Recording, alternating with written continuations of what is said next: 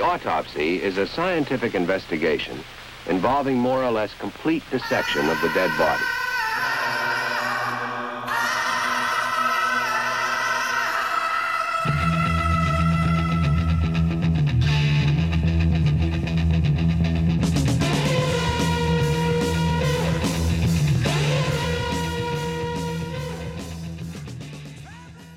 Esto es Autopsia para Leviatán Podcast.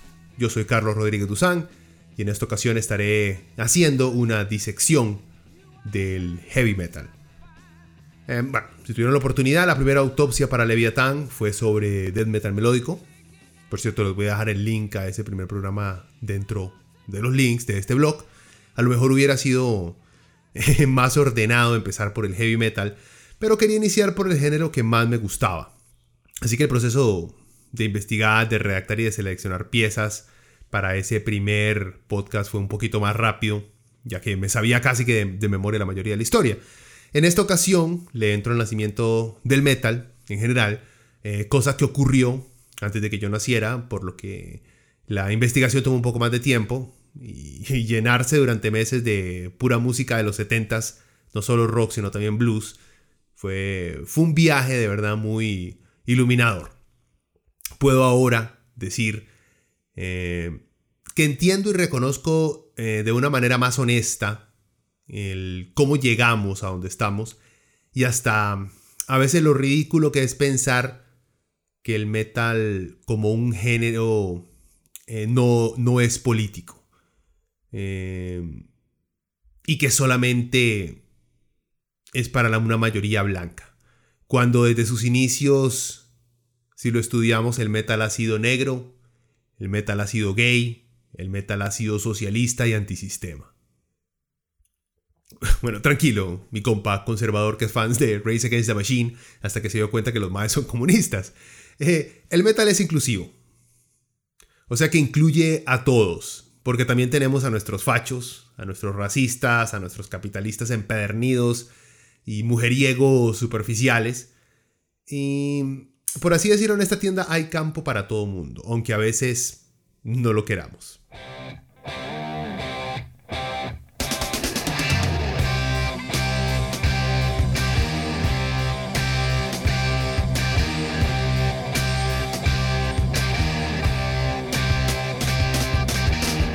only 17 I fell in love with a gypsy queen She told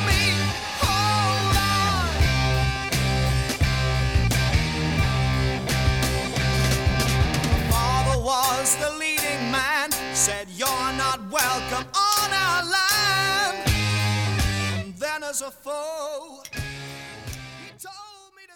Si están escuchando este podcast en YouTube, bueno, primero que todo gracias por sacar el rato, o por lo menos gracias por ponerme de sonido de fondo mientras bretean. en fin, si están escuchando esto en YouTube, sepan que no van a escuchar la música que he preparado para que acompañe el programa piezas de diversos artistas en diferentes segmentos para que puedan hacerse una mejor idea de lo que estoy hablando. Eh, no son piezas enteras, jamás. Solo son segmentos que varían entre unos 20, 30 hasta máximo creo que 40 segundos. Pero en YouTube, ustedes saben que eh, ellos tienen una política bastante rígida con respecto a usar la música de otros artistas. Entonces las he dejado por fuera de la versión de YouTube. Si quieren oír el podcast con todas las piezas, entonces dense una vuelta por leviatanpodcast.com y ahí lo podrán descargar completito. Igual acuérdense que también pueden oír el podcast en, iTunes y en Spotify. Sin más preámbulo, eh, ¿qué tal si empezamos? Bueno, primero, los temas de qué vamos a hablar en este podcast, porque ha sido como que muy general. Vamos a empezar por la generalidad, ¿qué es el heavy metal? Después vamos a hablar un poquito de las características de su sonido. Luego le vamos a entrar un poquito al ámbito histórico. Eh, ¿Qué estaba pasando en la época en que nació el metal y el lugar en donde nació? Luego vamos a hablar un poquito de los géneros musicales que inspiraron a la creación de este género. Luego brincamos a cómo nace el sonido en sí y por último dejamos las bandas que crearon este sonido.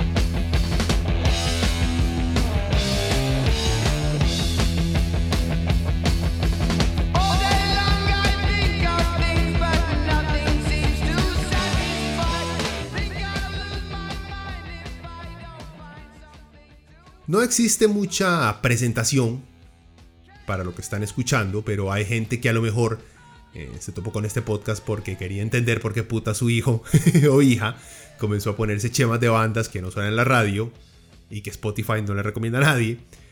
A lo mejor la abuela ya comenzó a usar chalecos de mezclilla y tenis de básquet de los 80 blancas y a coleccionar discos. Si no es que ya está comprando una guitarra o un bajo y buscando compas para hacer una banda. Si ya llegó a eso, señor Tata, los ha perdido. Olvídenlo. En fin, eso que les puse anteriormente, que estaban escuchando, es Paranoid, de los Tatas del Metal, Black Sabbath. Y comienzo hablándoles de esta banda y de este disco porque como veremos más adelante son ellos quienes le dan un inicio a todo este escándalo. Ese disco fue lanzado en 1970 y también llevó por título Paranoid. Es el segundo disco de la banda, eh, sin duda uno de los trabajos más legendarios e icónicos del metal, heavy metal. Eh, Paranoid fue el único disco de la banda que llegó a estar en el top de las listas británicas durante cuatro décadas mientras que en Estados Unidos llegó a ser platino cuatro veces. Platino es cuando un disco llega a vender un millón de copias, por cierto, cosas que creo que hoy en día está, está como difícil. Eh, creo que solo Taylor Swift o Billy Ellis llegan a, cifras así descomunales. Eh, el disco se iba a llamar Warpix, por eso la portada con un Mae con una espada, pero luego cambiaron el nombre, pero no la portada. Eh, portada, por cierto, que los Maes de Black Sabbath odian y que la verdad es bastante fea. Em, este disco es tan significativo porque varias de las canciones que vienen dentro del mismo pueden fácilmente ser vistas como el inicio, algo así como el esqueleto de futuros subgéneros del metal. Por ejemplo, la pieza Hand of Doom suena obviamente a Doom Metal moderno, Paranoid suena un poquito a Thrash Metal, eh, Fairies Wear Boots suena un poquito por ahí a Power Metal. Por cierto, la reseña que le hizo Rolling Stones en el 71 fue exageradamente negativa, comparando la música de Black Sabbath con los asesinatos planeados por Charles Manson. Eh, una reseña, por cierto, que no habla de la música, solo se concentra en describir con detalles bastante grotescos la manera en la que la familia de Manson masacró a Sharon Tate y a su bebé. Eh, solo para no sé, para, para al final de la reseña poder decir que la música de Sabbath solo le puede servir de soundtrack a los asesinos de Sharon Tate. O sea, un poquito pasado.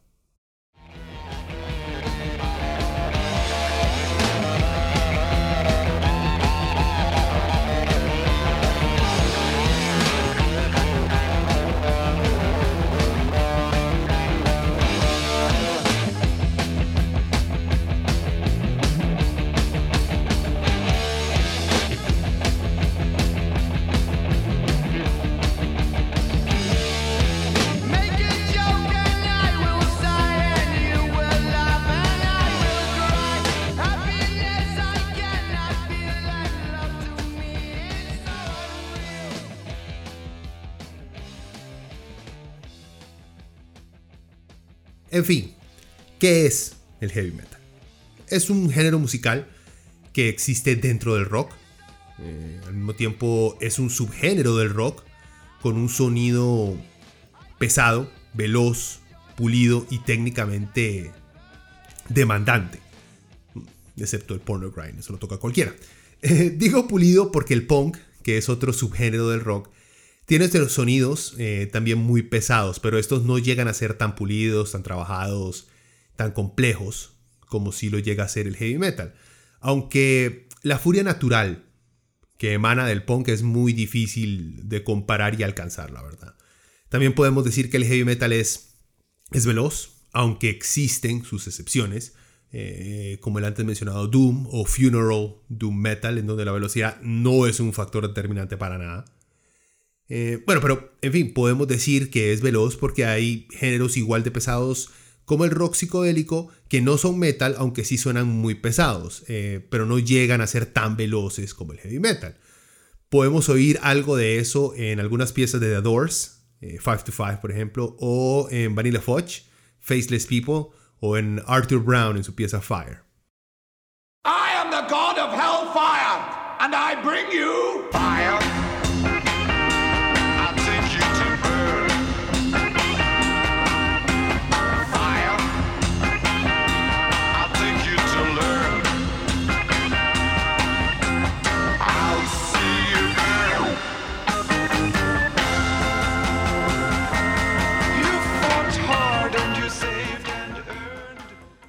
Para describir el metal y sus subgéneros con una analogía, podríamos decir que el metal es como una película de terror. Ustedes saben que el cine eh, tiene varios géneros, drama, comedia, acción, aventura, terror. El metal es de esos géneros, es el terror.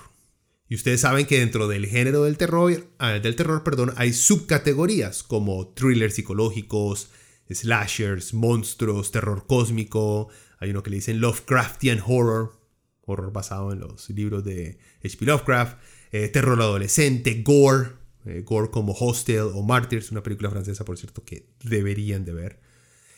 En fin, el metal tiene también subcategorías, como les acabo de mencionar en el cine.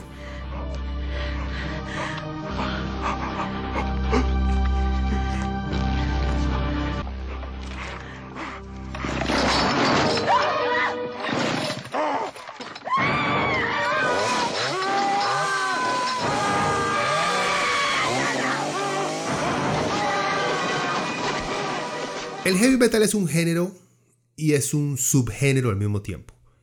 Género porque dentro de él hay decenas de subgéneros. Ya más o menos se las he mencionado. Por ejemplo, doom metal, death metal, thrash metal, black metal, new wave of British heavy metal, metalcore y muchos, muchos, muchos otros más.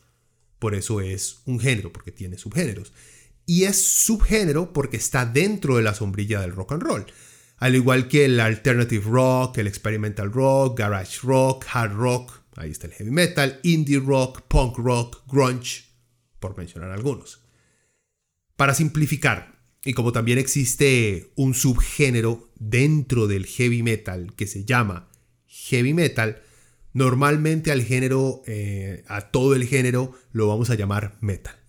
O, como hay gente, por ejemplo, los mexicanos y los españoles le dicen metal, como el material. Yo he escuchado que por estos lados en Costa Rica y en otros países les decimos metal, sin tilde.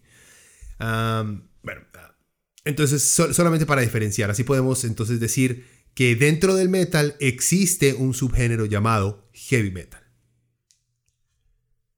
Pero ¿cómo llegamos al metal, al heavy metal? Esa es una simple este, ecuación. Blues rock más rock psicodélico más rock ácido, más hard rock, igual heavy metal. Más adelante hablaremos de cada uno de estos subgéneros en más detalle. En fin, el metal es un sonido que nace en un ambiente industrial, rodeado de enormes fábricas de metal. Esto sí, del metal, del, material. De trabajadores y jóvenes eh, con poca esperanza en salir de esa suerte, de ser un número más en una línea de producción. Eh, nace de esa necesidad por recuperar algo de esa individualidad y capacidad artística que el sistema inglés de producción le había quitado a una generación y que no se veía identificada con el movimiento hippie que tomaba fuerza en los 60 El heavy metal es el sonido de las ciudades industriales en Inglaterra.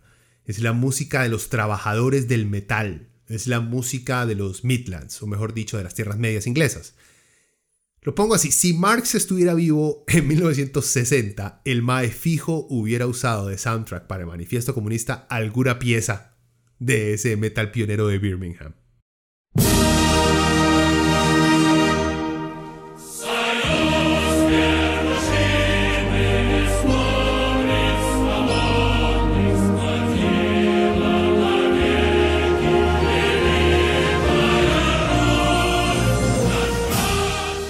Al igual que el blues gringo, el metal no es la música de quienes están en el poder, no es música de las élites, ni de los intelectuales, es música de la clase trabajadora. Creo que es por eso que odio cuando en documentales sobre metal eh, se enfocan de manera obsesiva y a veces hasta ridícula en la supuesta conexión que existe entre el metal y la música clásica y menosprecian la, la enorme influencia del blues en el sonido. El metal es más del pueblo que de las élites que disfrutaban de o disfrutan a Beethoven y a Bach. No sé, ¿ustedes creen que los grandes compositores que se rodeaban de la realeza europea les iba a gustar Black Sabbath o Judas Priest? Por favor. Dejemos la lucha clases de lado por el momento y continuemos. Eh, como el metal es un género muy grande, En este programa nos vamos a concentrar, en esta autopsia nos vamos a concentrar en solo sus inicios, en ese sonido que nació en los 70 eh, y que hoy calificamos como heavy metal. Y, nos vamos a enfocar entre 1967 a 1979, porque ya en 1980 nace el New Wave of British Heavy Metal, la nueva ola de, de heavy metal británico, y comienza ahí en el 80 la historia del metal moderno. Entonces, tomando en cuenta que en sus inicios aún eh, se estaba moldeando lo que vendría a ser música metal, también vamos a hablar de muchas bandas que pueden ser consideradas rock pesado, rock psicodélico, eh, porque en aquella época también, al no existir metal como tal, había bandas que podían encajar en esta temprana calificación, pero que claramente hoy en día sabemos que no son metal, como por ejemplo ACDC, Queen, Aerosmith, por mencionar algunos.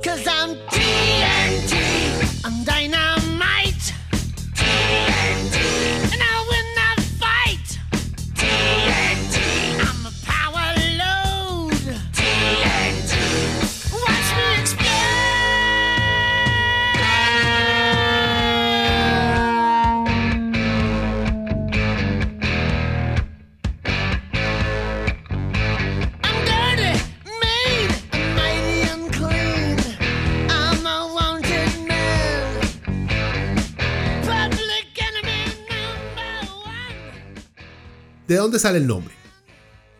Hay gente que habla del nacimiento del nombre, heavy metal, desde que el escritor norteamericano William S. Burroughs lo utilizó para describir a uno de sus personajes en, su novela The Soft Machine en 1961. El personaje se llamaba Uranian Willie, The Heavy Metal Kid. El Mae no usó ese término para describir ningún tipo de música, sino más bien como una metáfora a la adicción a las drogas. O sea, nada que ver con el término moderno. Se los menciono eh, porque por alguna razón siempre que se habla de metal sale el nombre de Burroughs, aunque el Mae no haya tenido ningún tipo de importancia en el desarrollo del nombre. Vean, la verdad no se sabe quién inventó el nombre del género. Hay muchas especulaciones y por eso les voy a mencionar las más conocidas y las más creíbles, pero eso no quiere decir que ninguna de estas sea la única o la correcta. Una de las primeras veces, por ejemplo, que se escucha la palabra heavy metal es dentro de una canción bastante pesada para su época, por cierto. Eh, lo escuchamos en la pieza de la banda eh, gringa Steppenwolf, la pieza Born to Be Wild, famosísima ya, lanzada en el 68, dentro del disco también llamado Steppenwolf. El problema es que la referencia se hace para hablar sobre una motocicleta, no sobre un sonido musical.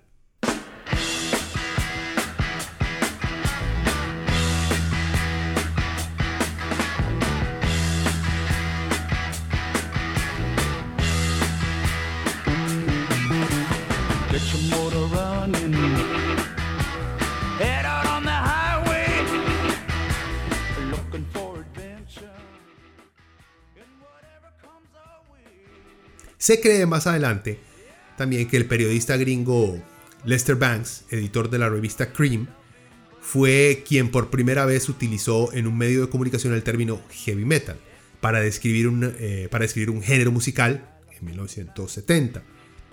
Por cierto, a Banks no le gustaba para nada Black Sabbath y hasta los calificó como copias de Cream.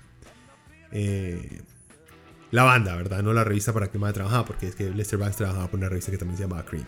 Que bueno. Lo dijo cuando Banks lo dijo, dijo esta comparación con Cream cuando realizó una crítica del primer disco de la banda.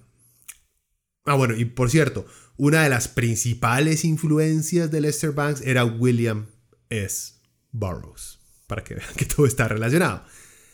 Como les había dicho, a Banks nunca le terminó de gustar el heavy metal. La verdad es que a la mayoría de periodistas musicales de la época no les gustaba para nada el metal, o por lo menos no lo lograron comprender. Solo escuchen lo que escribió sobre el metal a principios de los 80s. Como sus detractores siempre han afirmado, heavy metal rock no es más que un montón de ruido. No es música, es distorsión, y es precisamente por eso que sus seguidores lo encuentran atractivo. De todo el rock contemporáneo, es el género más identificado con violencia y agresión, el robo y la carnicería. El heavy metal es la orquesta al nihilismo tecnológico, que puede ser una de las razones por las que parecía desgastado a mediados de los 70. Por cierto, si han visto Almost Famous, una muy buena película del 2000 sobre una banda de rock y toda la atmósfera, digamos, setentera, ahí sale representado Banks. Ya por el, por cierto, el actor que lo representa es Philip Seymour Hoffman. Que, descanse, que descanse en paz y que Dios goce. Véanla, la película vale la pena, la verdad. Otra posible fuente fue el también periodista Mike Saunders, quien también escribió para la revista Cream y dijo lo siguiente, refiriéndose al disco debut de Sir Lord Baltimore, titulado Kingdom Come de 1971. Este álbum está muy lejos del Grand Funk Sludge que prevalece actualmente, porque Sir Lord Baltimore parece tener la mayoría de los mejores trucos del heavy metal. Precisamente suenan como una mezcla entre los golpes de ruido up-tempo de Led Zeppelin, instrumentalmente hablando, y el canto, que es como un grito interminable de Johnny Winter. Lo tienen todo, incluidas las explosiones de medio o up-tempo a lo Led Zeppelin, una copia perfecta de los primeros MC5 cataclísmicos, Hard Rain Falling, y el concepto de un álbum suave originado por Jimmy Page y su pandilla.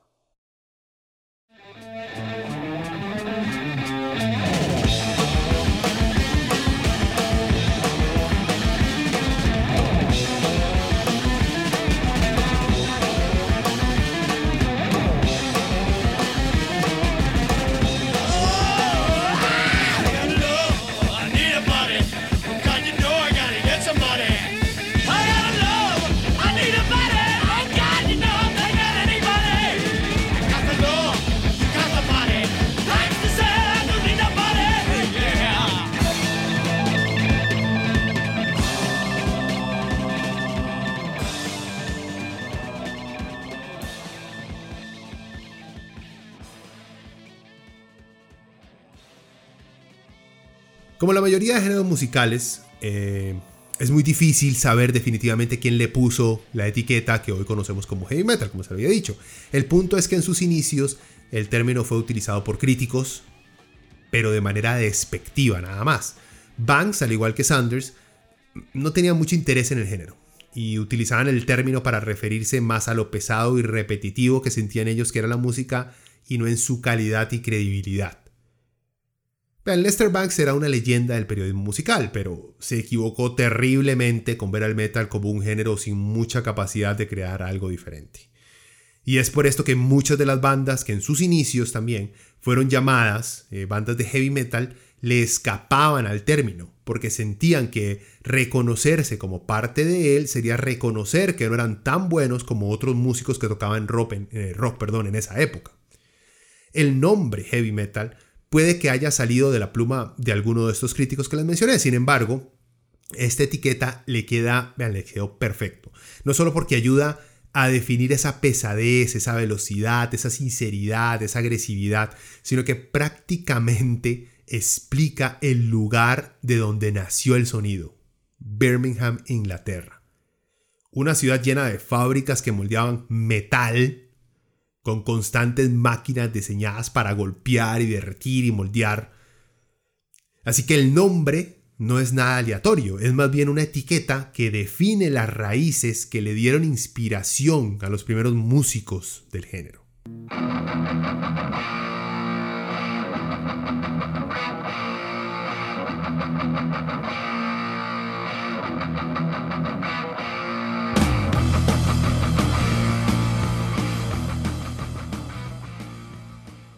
Hablemos de la primera canción de heavy metal. Existe una buena discusión sobre cuál fue la primera pieza de heavy metal que sonó de manera comercial. Lo bueno de finales de los 60 es la cantidad de bandas dispuestas a experimentar y a proponer nuevos sonidos, nuevos ritmos. Eh, una juventud que se había levantado de manera masiva contra la generación de sus tatas, tatas por cierto que en su mayoría apoyaban la desastrosa guerra en Vietnam, eso creó, digamos, un movimiento pacifista, que es cierto y llegó a excederse en el uso de drogas, eh, y por eso mismo perdió a muchos de sus íconos. Sin embargo, esas libertades y ese deseo exploratorio dentro de ese exceso de drogas se llegó a sentir en el arte de la época. Y como la música es una de las formas de arte más populares y accesibles que tenemos, podemos escuchar una revolución sonora que cambiaría por completo el panorama musical. Ahora, de toda esa experimentación e influencias de música negra que lograron seducir primero a jóvenes británicos y después al mundo entero, podemos señalar algunas bandas y canciones que ya nos avisaban que algo más demoledor musicalmente estaba por ocurrir. Eh, les doy una pequeña lista de esas piezas donde ya podemos escuchar algo parecido a un proto metal. Piezas como You Really Got Me de The Kings, Helter Skelter de los Beatles, Cream, todo el primer disco de Cream, Jimi Hendrix, todo el primer disco de Jimi Hendrix, Street Fighting Man, canción de The Rolling Stones, Born to Be Wild de Steppenwolf, que ya se las mencioné, A Trial in Our Native Town de Savage Rose, Wicked Woman de Coven, muy buen disco el primero por cierto, Inagara da Vida de Iron Butterfly, también muy bueno, Better You, Better Than Me, Spooky Tooth, luego Judas Priest hizo un cover de ellos que quedó excelente también, y Summertime Blues de la banda Blue Cheer. Es esta última pieza y banda la que es señalada por muchos como el antepasado más cercano a lo que vendría a ser el heavy metal.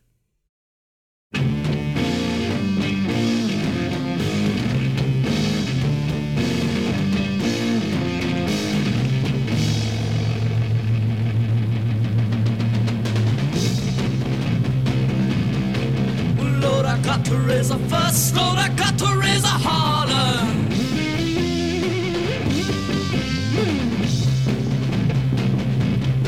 About a working on something just to try to earn a dollar. Well, Lord, I tried to call my baby. I tried to get a date. Sometimes I wonder what I'm gonna do. Lord, there ain't for the summertime blues. Well, my mama, papa told son, you got to make some money.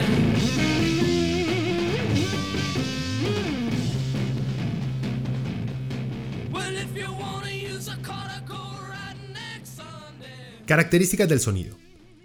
El sonido en general del heavy metal tiende a ser más oscuro, más siniestro que el rock and roll tradicional.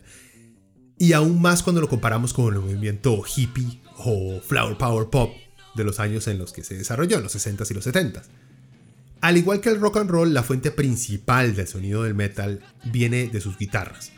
Por ejemplo, una potente guitarra eléctrica, gracias al uso de la amplificación y la distorsión, es clave para sonar metal. Y entre más duro, más alto, mejor. Los solos de guitarra son un elemento esencial y razón de respeto y reconocimiento di, entre todos los fans, aunque existen excepciones en algunos de sus géneros, como en el, por ejemplo, el nu metal y el grindcore, tienden a omitir los solos. También es común escuchar bajos y baterías con sonidos muy densos y una voz bastante energética. Dependiendo eso sí del subgénero al que nos comencemos a inclinar una vez que empezamos a escuchar metal, podremos ir viendo cómo ciertos instrumentos toman más fuerza o cómo ciertos estilos de voces son los que gobiernan diferentes subgéneros.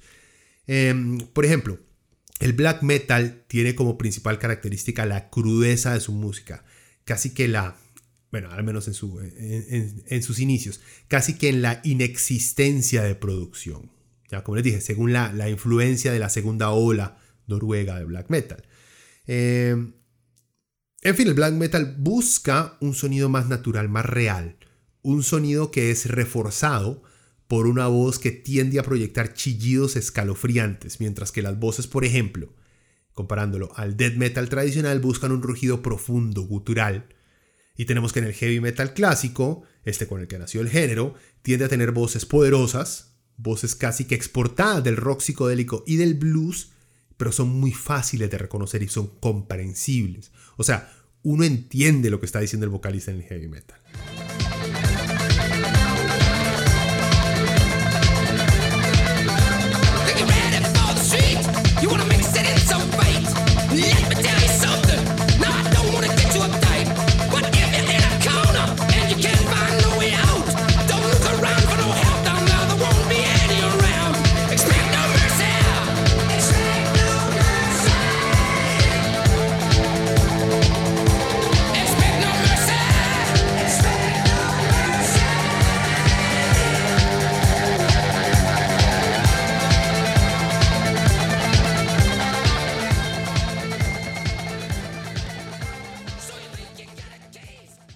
Temática en sus letras.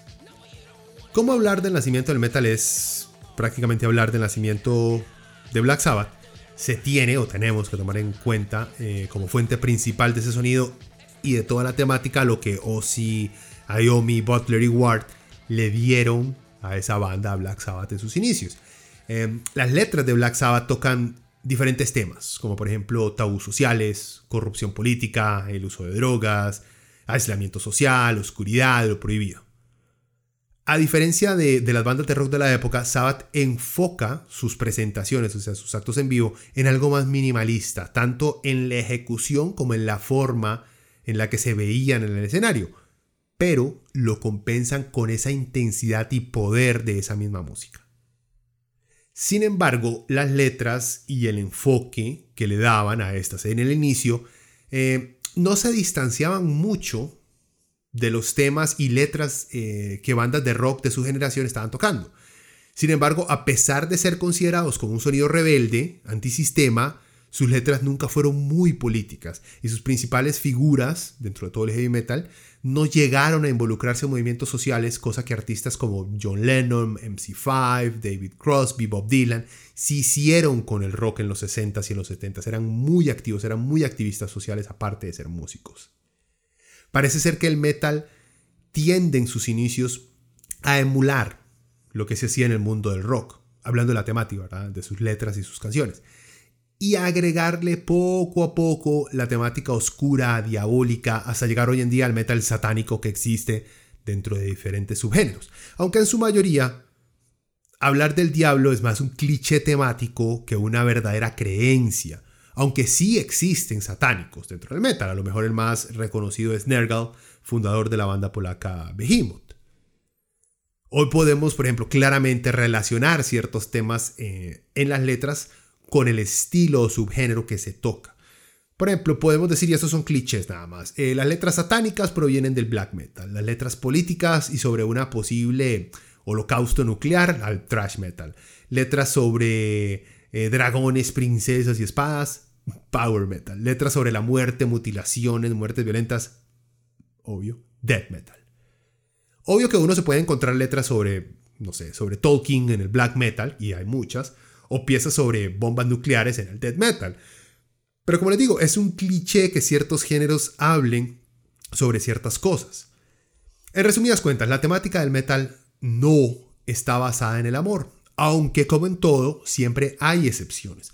Pero en general, las letras del metal son letras sobre temas violentos, oscuros, temas considerados por muchos, ah, no sé, machistas y hasta en subgéneros como el gore grind o el brutal death metal, eh, muchos temas claramente misóginos. Pero bueno, también tenemos un grupito de bandas que tocan NSBM. NSBM es mejor dicho black metal nacional socialista. Eh, sí, nazis con corpse paint.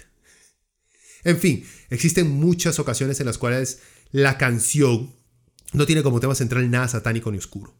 Eh, pero el sonido tan pesado hace que las escuchas casuales, o sea, los escuchas casuales, perdón, lo relacionen con el demonio. Esto no quiere decir que no existe una fuerza, una fuerza, perdón, fascinación por hablar del diablo o de los aspectos más oscuros de la vida dentro del metal, porque así es, es parte de su encanto, es parte de ser esa, digamos, película de terror que tanto nos gusta ver. Esa fascinación por lo oscuro y tenebroso es también parte del por qué Black Sabbath se llama Black Sabbath, porque a los miembros de la banda les gustaba mucho una película con el mismo nombre.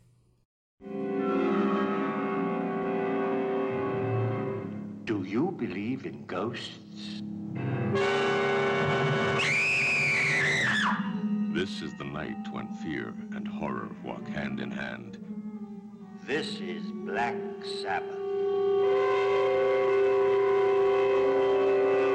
Starring the incomparable Boris Karloff, the personable Mark Damon, and lush and lovely women, even though one is from the netherworld, a vampire, a Burdelac. Hablemos un poquito del look. En sus inicios alrededor de mediados de los 70s, en las pocas bandas que existían y que vendrían a ser llamadas bandas de metal, se vestían como lo hacían los músicos blancos que tocaban blues rock en los 60s, un look conocido como prácticamente el look hippie. Las cosas fueron cambiando cuando bandas como Judas Priest y Motorhead comenzaron a presentarse usando mucho cuero. Acá es donde historiadores casi siempre señalan a Rob Halford, vocalista de Judas Priest, como uno de los íconos más grandes del estilo metal, por popularizar el, estilo de usar cuero y brazaletes con picos. Sin embargo, picos de metal, por cierto. Eh, si vemos fotos de la época, podemos ver cómo fue Lemmy, el dios que se hizo hombre. Ya en 1977 portaba un look muy similar a lo que vendríamos a ver en un metalero en los 80s o en los 90s. Es jeans, botas, chema negra, chaqueta de cuero, faja de balas y hasta parches. Eh, se nota que ambos, Halford y Lemmy, copiaron mucho de su look a las pandillas de motociclistas que se habían hecho famosas en Estados Unidos, como los famosos Hells Angels.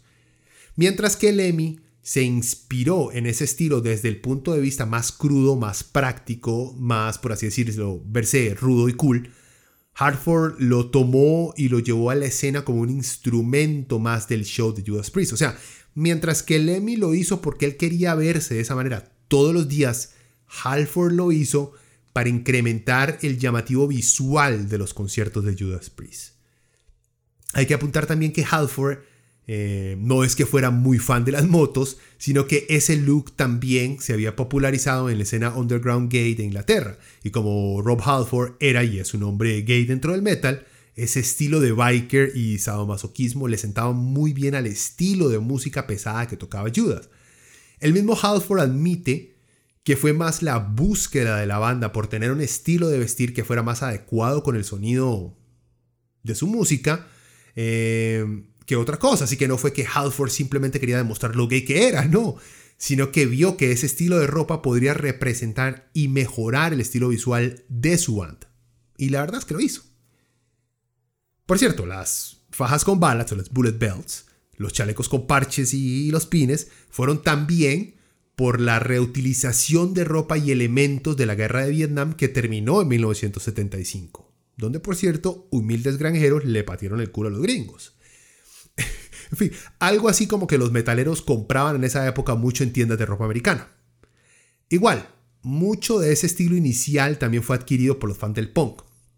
Y vean, aunque mucho metalero y a mucho ponqueto no le gusta reconocerlo, el nacimiento del punk y del metal están eternamente entrelazados.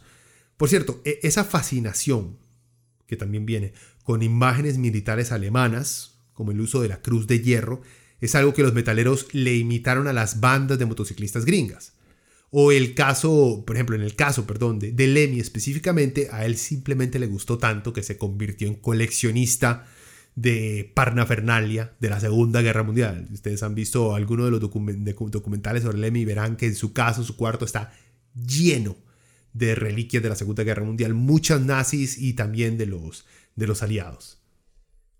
Entonces podemos señalar como íconos del fashion metal a gente como los que ya les mencioné, Lemmy de Motorhead, Rob Halford de Judas Priest y también Iron Maiden, ya en la época del New Wave of British Heavy Metal.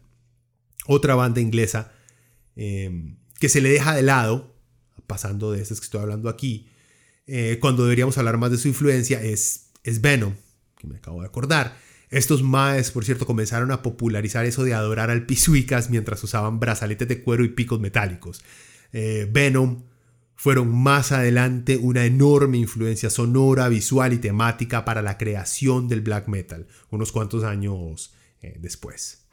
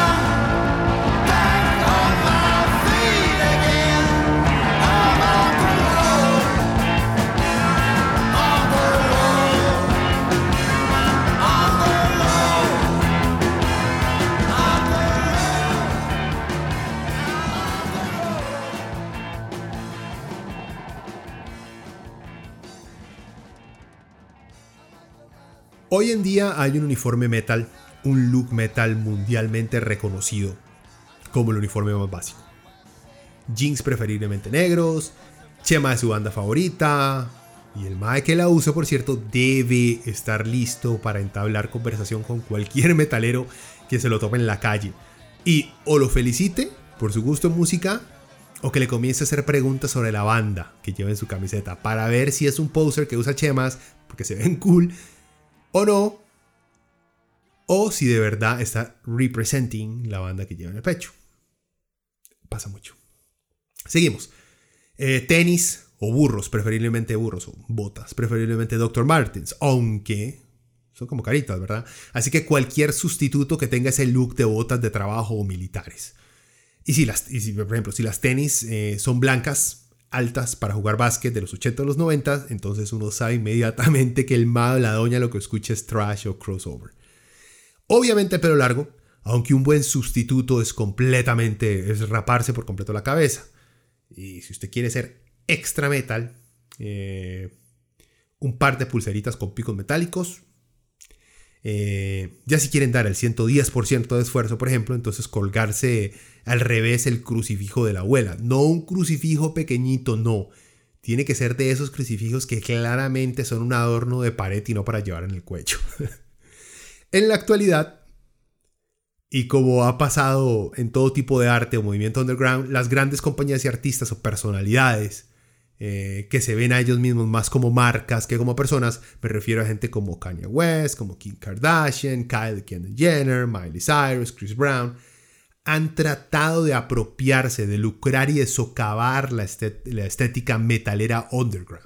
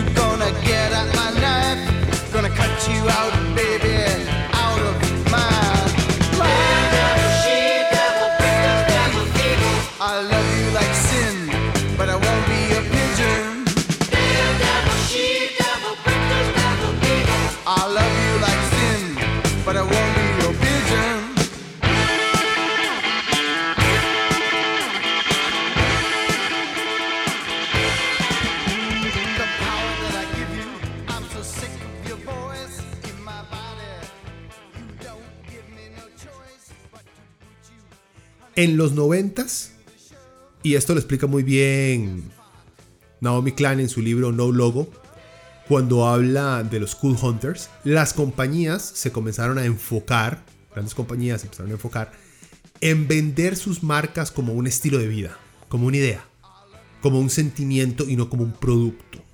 Y para lograr esto, tenían que ser vistos como algo cool, algo joven. Y entonces es cuando nacen los Cool Hunters, maes que se dedicaban a buscar o doñas qué es lo que estaba de moda para absorberlo dentro de sus compañías para así poderlo reproducir. En fin, parece que esa búsqueda ha llevado a compañías de ropa como HM y Urban Outfitters, por nombrar algunas, a comenzar a vender chemas metal o jackets de cuero estilo metal, con tal de como que infiltrarse en esa subcultura, porque han visto que hay un mercado muy grande ahí. HM, por ejemplo, aunque tuvo la sensatez de pagar por la licencia para usar el logo y las imágenes de bandas gigantescas como Metallica, Slayer y Guns N' Roses, eh, Guns N' Roses, por cierto, que fue descubierta por Laurito, ¿verdad? Eh, también eh, le tenían tan poco respeto, o sea, aparte de estas bandas, HM, decidieron inventarse un montón de bandas metal. ¿Para qué? Para llenar muchas de sus jackets y de chemas de logotipos de bandas que no existían, para así poder tener, digamos que una línea de chemas tarro sin la necesidad de tener que pagarle a bandas de verdad por usar sus logos. ¿ya? Algo así como los juguetes de Batman que uno compra en el centro de Chepe, pero que dicen que el MAE se llama Capitán Oscuridad y pertenece a los Avengers. obvio, obvio que la vara a H&M le estalló en la cara cuando la gente de la escena vio lo que estaban haciendo y decidieron trolearlos, inventándose biografías y hasta escribiendo piezas para esas bandas falsas que HM estaba usando en su ropa. El problema es que la música que se pusieron a inventar para esas bandas falsas de HM eran bandas de black metal nazi. Pero bueno, ¿qué se puede esperar de una compañía que cree que es una buena idea vender sombreros de plumas como los que usaban las tribus indígenas norteamericanas, pero para doñas como si fueran objetos fashionistas? O de vender una chema, porque lo más también pasó, los más vendían una chema con una estrella de David en el centro y un esqueleto en la mitad. O sea, más. Como que eso de la sensibilidad, el tacto y la sensatez comercial no la saben poner en práctica para nada.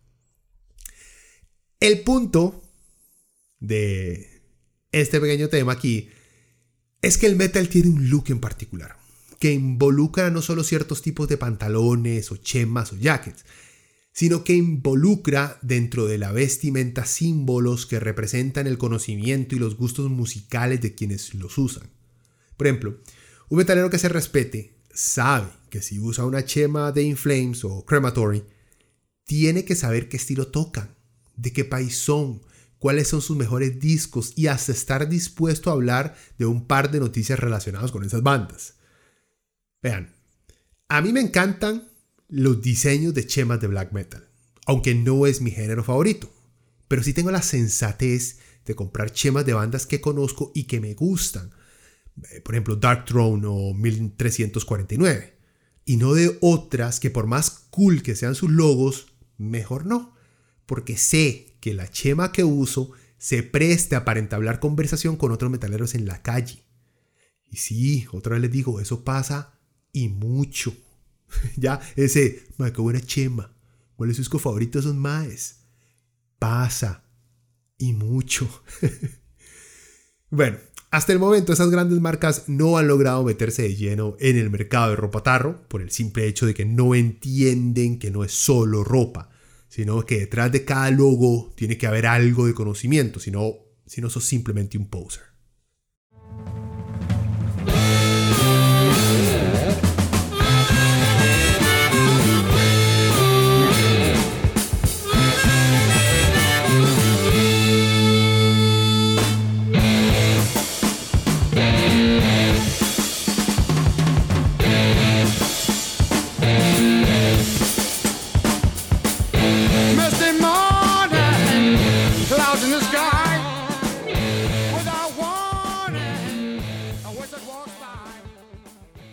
Birmingham.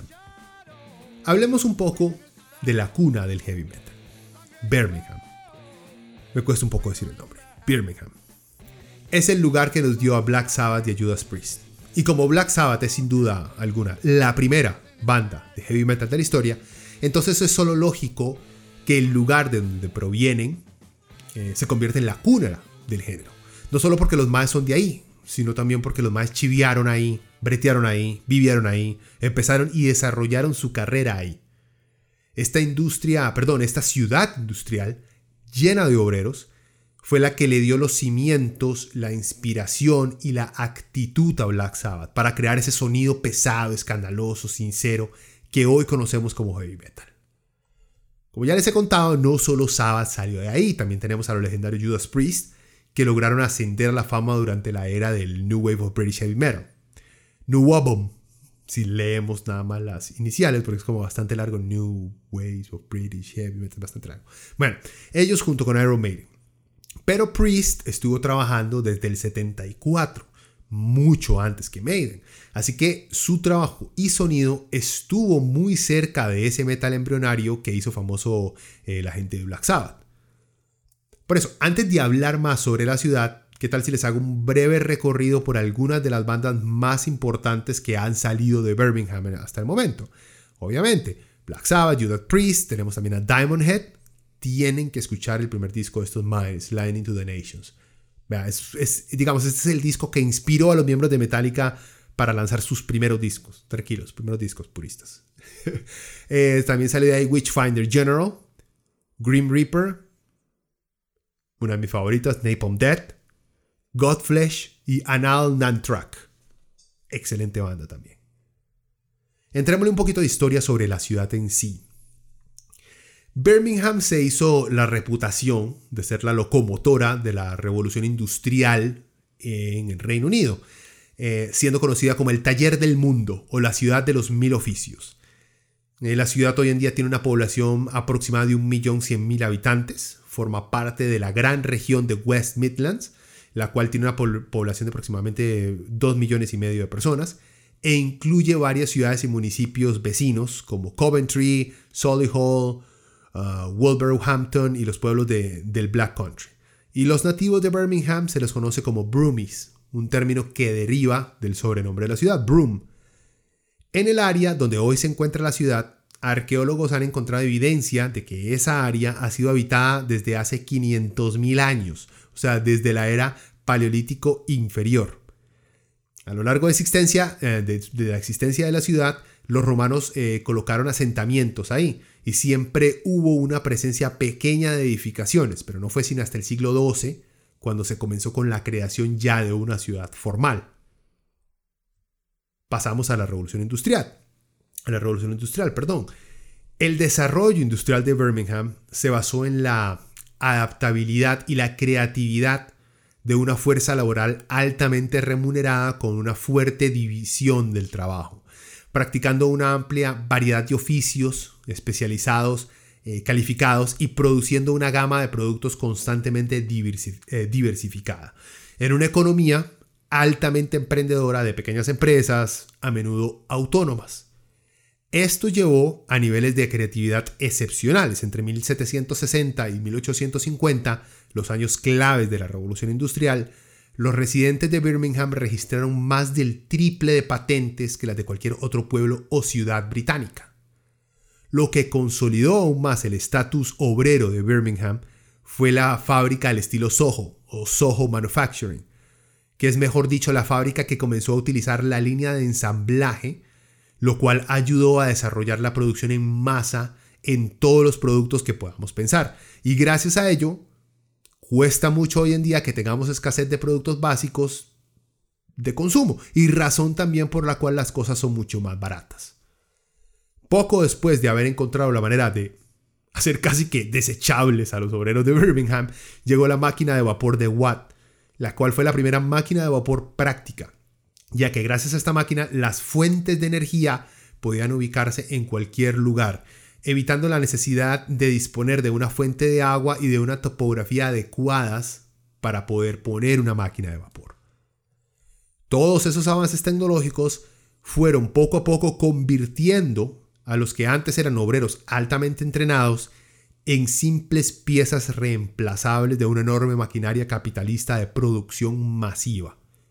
Por un lado vimos ese gigantesco progreso de poder tener la capacidad de fabricar productos básicos y necesarios a gran escala y a bajos costos, por cierto, cosa que nos, nos ha beneficiado a todos, pero por otro lado ha convertido a la clase trabajadora en simples peones mal pagados, explotados y robados de la necesidad humana de sentirse especiales y hasta indispensables. Pasemos a la Segunda Guerra Mundial. La ciudad durante la Segunda Guerra fue fuertemente bombardeada por los nazis. Eh, porque obviamente al ser un centro industrial era un blanco muy importante para los esfuerzos de la Fuerza Aérea Alemana en su batalla contra Inglaterra. Y por eso mismo eh, hubo una fuerte campaña de destrucción, eh, lo cual logró su cometido. la ciudad tuvo que ser reconstruida y rediseñada durante los años 60 y 70. Ya después de la guerra, en la posguerra, Birmingham siguió siendo, con mucho, la ciudad provincial más próspera de Gran Bretaña, hasta la década de los 70, con ingresos familiares superiores a los de Londres y al sudeste, por su diversidad económica y por la capacidad de regeneración. Eh, disminuyeron en las épocas, eh, lo, cual, perdón, disminuyó en las, en las, épocas posteriores a la Segunda Guerra Mundial. Eh, después la ciudad volvió eh, a ser muy dependiente de la industria automotriz. La recesión eh, de principios de la década de 1980 también vio el colapso de la economía de Birmingham con niveles sin precedentes de desempleo y brotes de disturbios sociales en distritos urbanos. Pero volvamos a la música.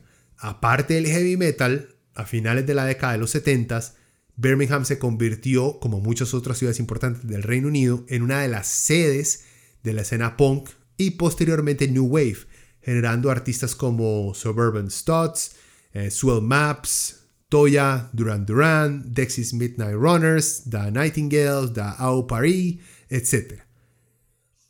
Aunque también representantes de géneros orientados en el reggae y en el dub, eh, bandas como UB40, que la tienen que haber escuchado, The Beat, Fashion, The Specials, Steel Pulse, entre otras.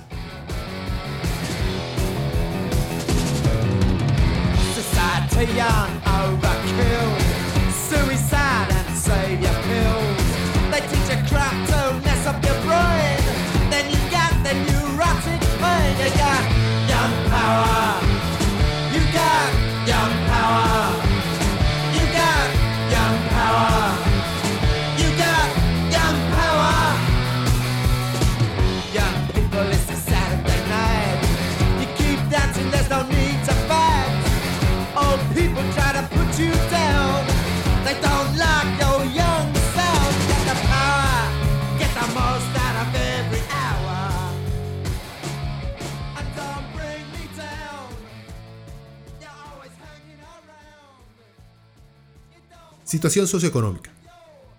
El heavy metal nace en una ciudad obrera, con grandes fábricas y enormes compañías, lo que le dio una gigantesca cantidad de jóvenes trabajadores que buscaron refugiarse en el arte eh, para escapar de la realidad de una vida monótona y sin sentido.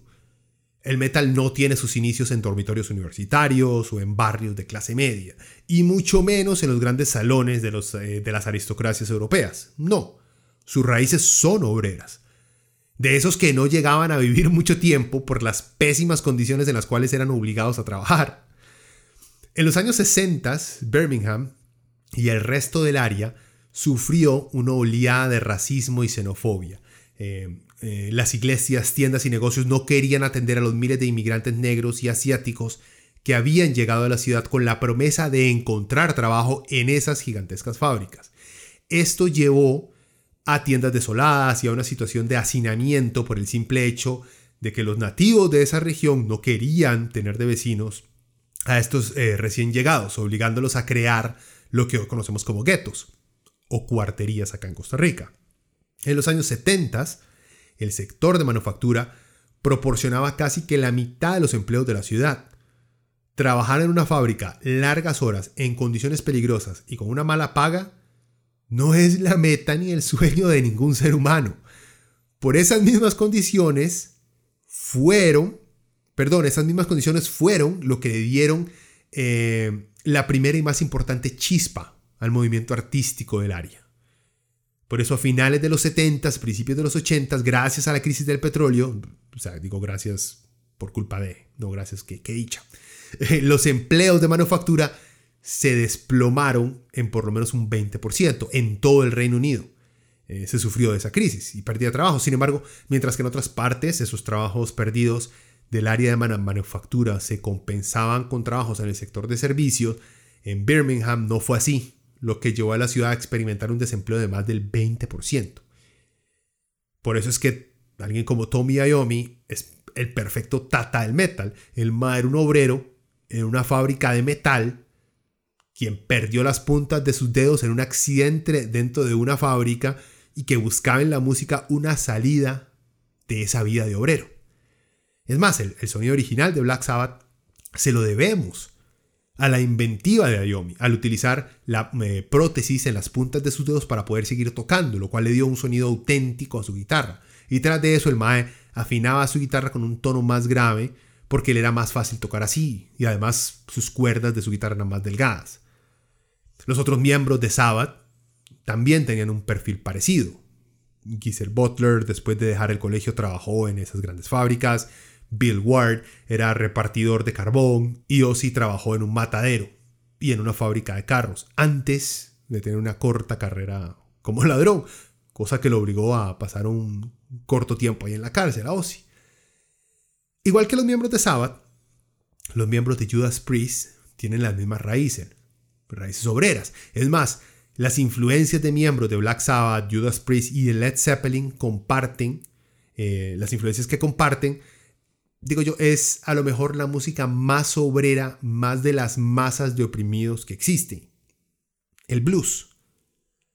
Varios músicos han hecho referencia directa al sonido que emanaba de la ciudad también en su infancia, eh, como otro hecho que los marcó, no solamente sus, eh, eh, sus influencias musicales, sino también literalmente lo que sonaba en la ciudad los impactó.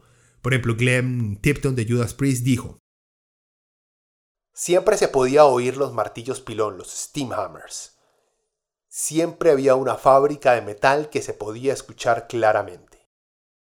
Otro miembro de Judas Priest, el legendario Rolf Halford, dijo, Cuando éramos pequeños y caminábamos hacia la escuela, siempre teníamos que pasar frente a estas grandes fábricas que fundían metal, así que respirábamos esos humos. Se puede decir que respirábamos metal antes de que el género existiera. Luego en el aula, en clases, ya estábamos acostumbrados al retumbe que emitían las máquinas para moldear el metal. En sus inicios, el heavy metal era la representación de la frustración y la ira de una generación que no veía los frutos prometidos por el desarrollo económico de un capitalismo que a principios de los 70 demostraba ya que existía para beneficiar y enriquecer a unos explotando a otros. Hoy en día, el metal ha dejado de tener ese ingrediente de ira social y ha pasado a tener rasgos muy favorables al sistema actual. Apático, nihilista, y en sus peores casos ha existido en un, vacío que ha dado paso a un género enfocado en agrandecer el nacionalsocialismo, el ya mencionado metal nazi.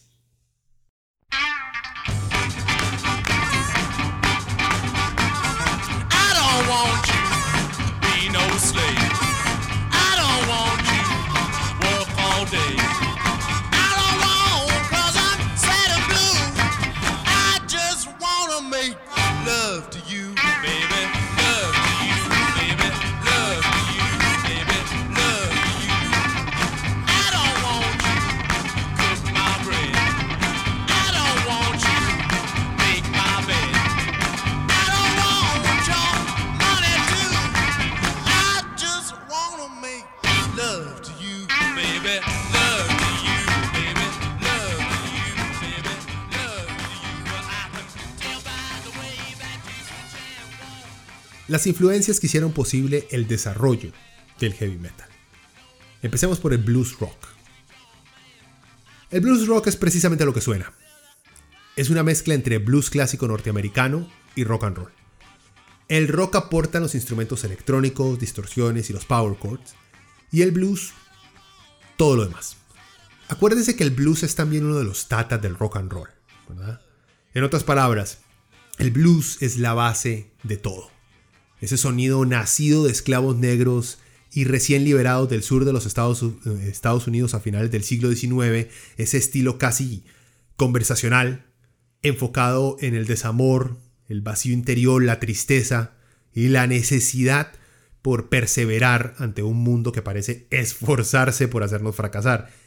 Ese blues fue la inspiración que un grupo de carajillos ingleses utilizaron para crear nuevos sonidos. Menciono al blues de primero porque para mí es la más importante raíz del heavy metal.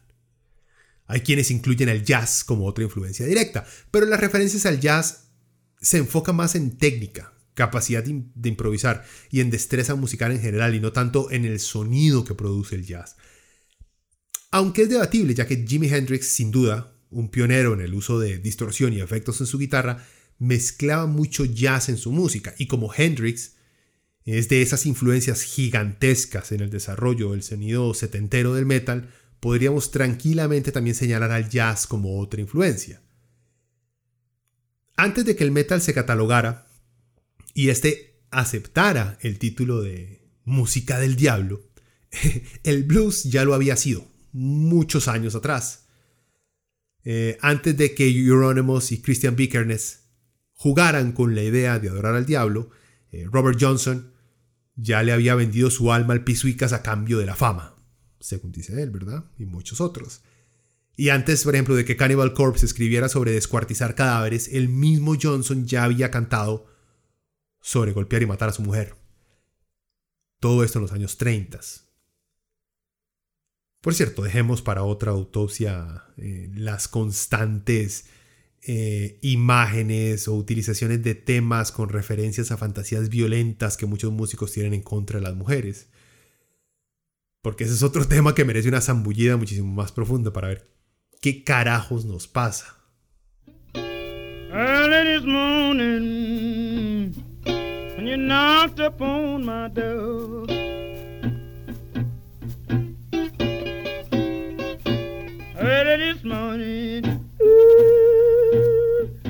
You knocked upon my door.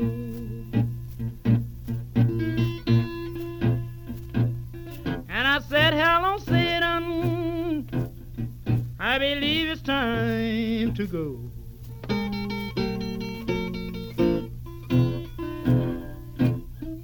Me and the devil was walking side by side.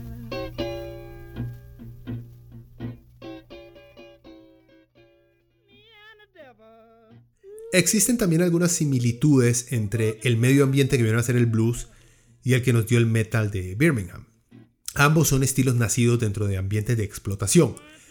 Obviamente, el racismo y el trato criminal que los gringos le daban a la población negra a principios del siglo XX no se pueden comparar con la explotación obrera inglesa de los 60s y 70s, pero sí establece una plataforma en donde las necesidades por el escapismo de una realidad económica traen, eh, trae consigo sufrimiento, cólera y, y- trae una creatividad que solo se encuentra eh, entre la gente que no tiene nada que perder.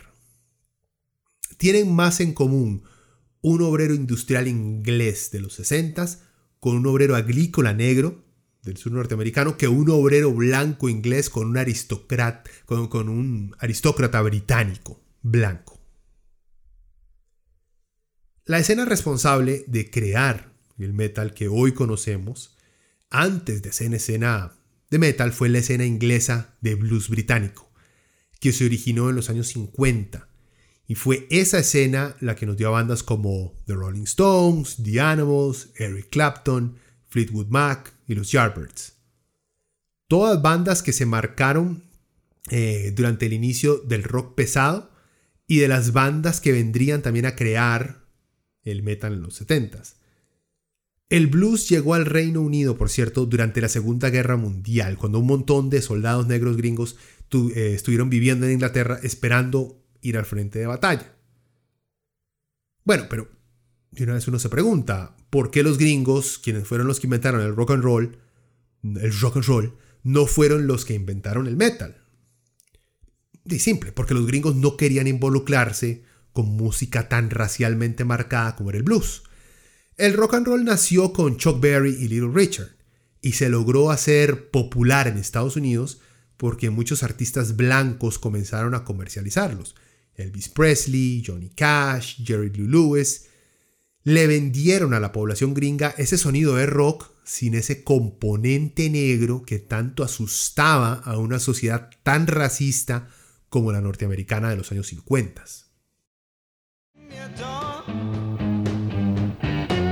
When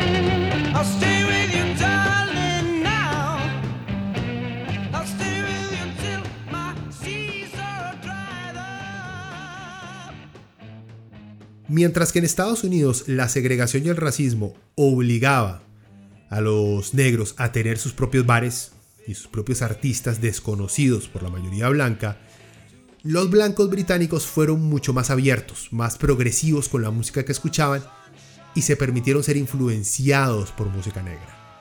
Por eso bandas como The Rolling Stones, desde el inicio y sin prejuicio, hacían público su gusto por el blues de Howlin' Wolf, por ejemplo. Y fue esa mezcla la que nos dio el blues rock británico. Es más, si prestan atención, Led Zeppelin es prácticamente una banda de blues en cocaína. Por cierto, otro, otro buen tema para una futura autopsia es el problema con el plagio que tiene Zeppelin. Más adelante hablamos de eso. Y para terminar, eh, de establecer la irrefutable influencia del blues en el metal, antes de llamarse eh, Black Sabbath, por cierto, Tommy Iommi y el resto formaron una banda llamada Earth. ¿Una banda de qué? Una banda de blues. Ahora les quiero dar un par de, un par de recomendaciones. Primero, cinco discos de blues rock que deberían de escuchar. Cinco, perdón, cuatro. The por The del 64. 12 x 5 de The Rolling Stones, también del 64. The Yardbirds. El disco Five Live Yardbirds del 64. Y el disco Fresh Cream por Cream en el 66. Ahora, cinco discos de blues que deberían de oír. Moaning at the Moonlight por Howling Wolf, lanzado en el 59. Blues After Hours por Elmore James, lanzado en el 60. At Newport, disco lanzado por Muddy Waters en 1960. Y King of the Delta Blues Singers, lanzado en 1961 por Robert Johnson. Como les di, digamos, una lista de blues, pues tocará también darles una lista de rock clásico. Eh, rock clásico, si quieren escuchar el más puro, eh, Here's Little Richard por Little Richard, lanzado en el 57. After School Sessions por Chuck Berry, lanzado también en el 57. Elvis Presley, lanzado por Elvis Presley, lanzado en el 56. Y Bo Diddley, lanzado por Bo Diddley en 1958. Bye.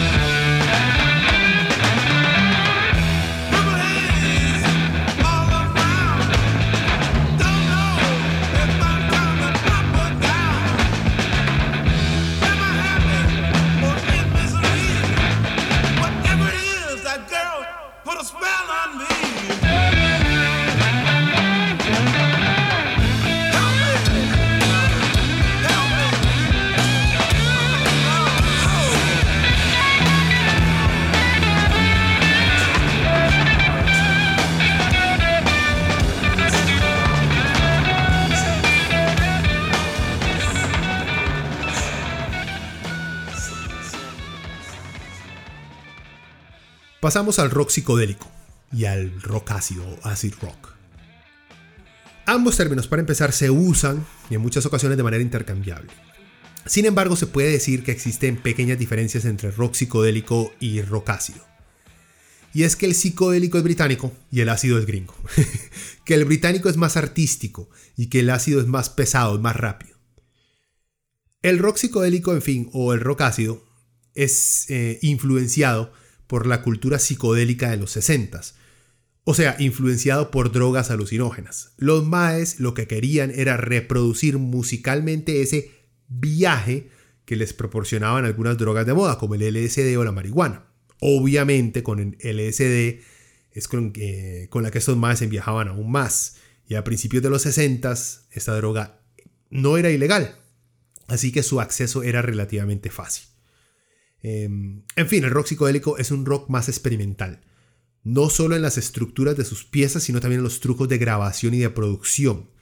Aunque la vertiente del rock ácido eh, no se enfocó tanto en esos trucos de grabación.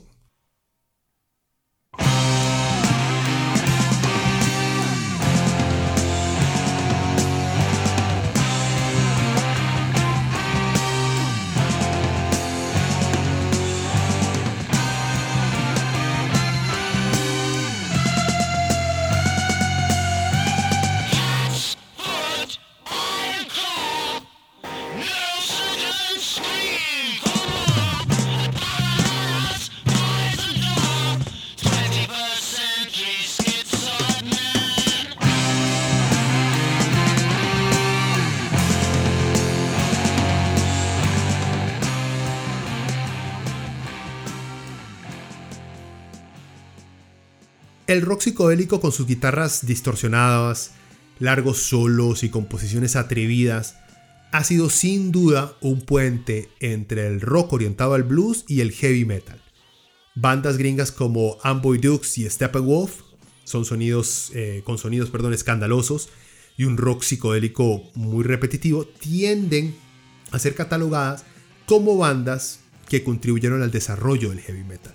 También podemos mencionar que bandas como Judas Priest, Deep Purple y UFO poseen elementos de rock psicodélico que lograron mezclar en algunas de sus composiciones. Eh, muchos de los músicos ingleses que se entregaron a la psicodelia pasaron después a crear eh, rock progresivo en los años 70. Esto obviamente incluye a Pink Floyd y a Soft Machine. En 1969, el disco Court of the Crimson King de la banda King Crimson es visto como un vínculo importante entre la psicodelia y el rock progresivo, mientras que bandas como Hawkwind, una de las primeras bandas por cierto de Lemmy Kilmister, Lemmy Motorhead, mantuvieron un rumbo psicodélico a lo largo de los 70s, aunque también se los denominaba rock espacial a Hawkwind.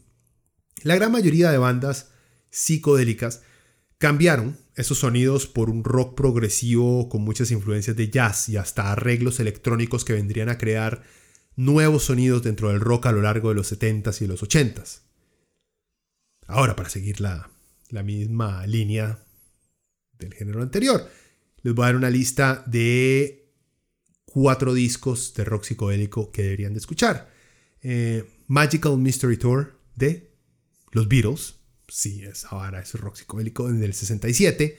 Luego Are You Experience de Jimi Hendrix, 1967 también. The Doors por The Doors también, 1967. Y The Crazy World of Arthur Brown por Arthur Brown, también lanzado en el también no, ese es el único del 68, todos los demás son del 67.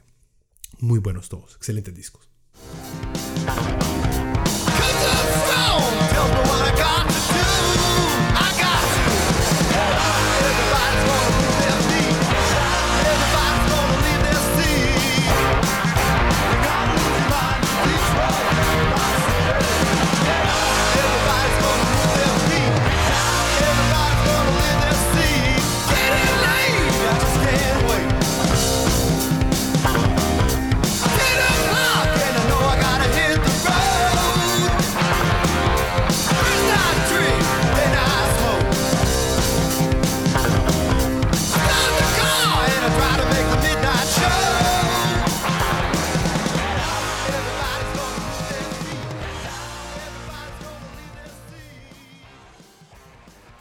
Hard rock.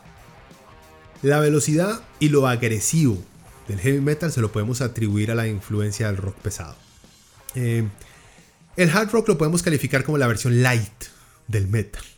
El paso preliminar y al mismo tiempo uno de los primeros pasos firmes en utilizar la distorsión y la melodía y la agresividad en las voces en una estructura muy al estilo del blues rock. En esta categoría caen muchas bandas que estuvieron a un simple paso de convertirse en bandas de metal. Aunque hay mucho fan que califica algunas de estas bandas como bandas metal. También podemos señalar como autores intelectuales a la gente que toca hard rock, como los autores intelectuales del glam metal de los 80s. Eh, bandas como, por ejemplo, como ACDC, Kiss, The Who, Boston, Aerosmith, se pueden calificar cómodamente como hard rock.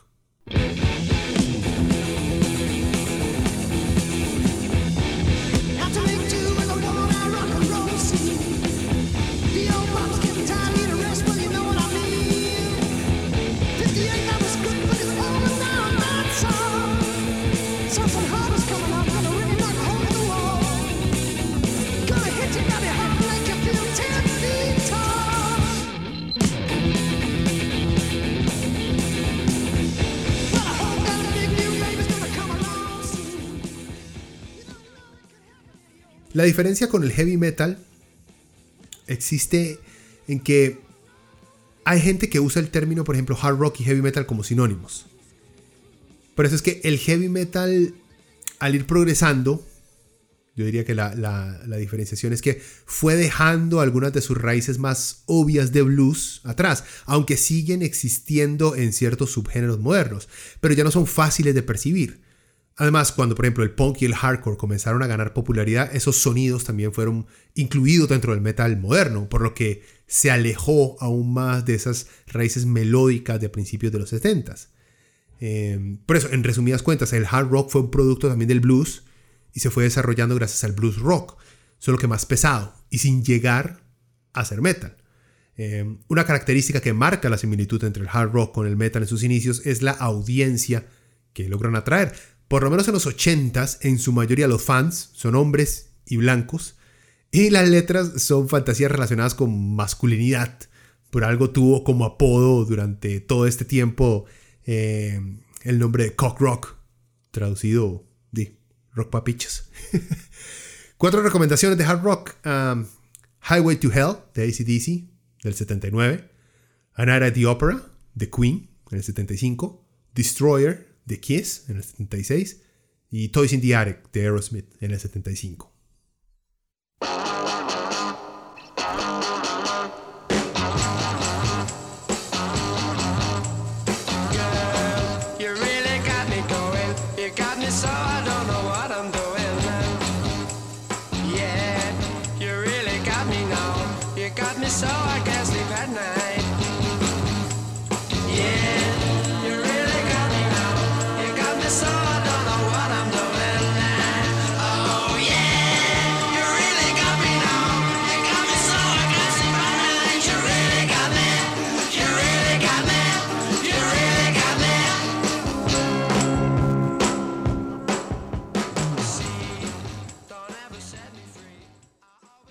El nacimiento del sonido.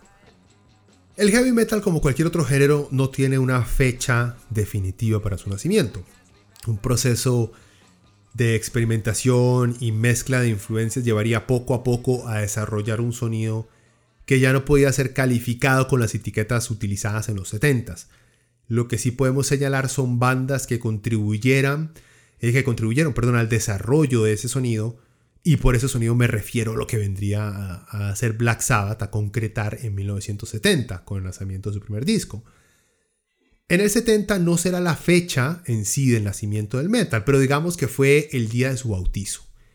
No hay duda que fue el disco titulado Black Sabbath por Black Sabbath el que consolidó la existencia de un nuevo género musical.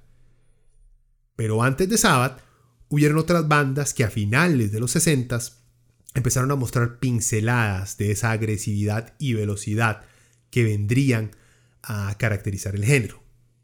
Canciones como You Really Got Me de The Kings en el 64, My Generation de The Who en el 65, Voodoo Child de Jimi Hendrix en el 68, Street Fighting Man de The Rolling Stones en el 67, Inagara la Vida de Iron Butterfly en el 68, Born to Be Wild, canción que recurrentemente menciono en este programa de Steppenwolf en el 68, y Sunshine of Your Life de Cream en el 67.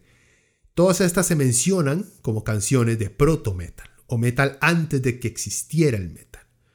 Eh, o el cover, obviamente, de Summertime Blues por Blue Cheer del 67, que es la canción que más se menciona como una de las primeras piezas con sonidos lo suficientemente distorsionados y pesados como para ser considerada una pieza metal.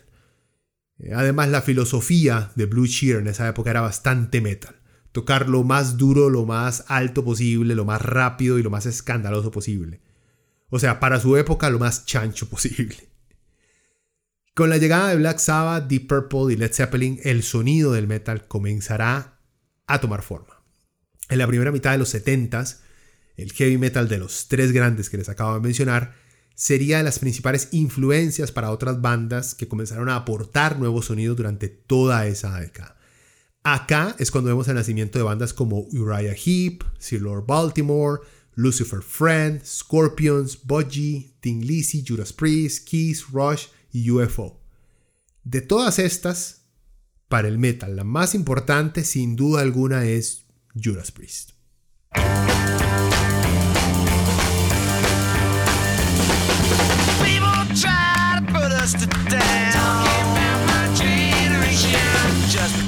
we get around. Talking about my generation. Things ain't do look awful. Talking about my generation. I hope die before I get old.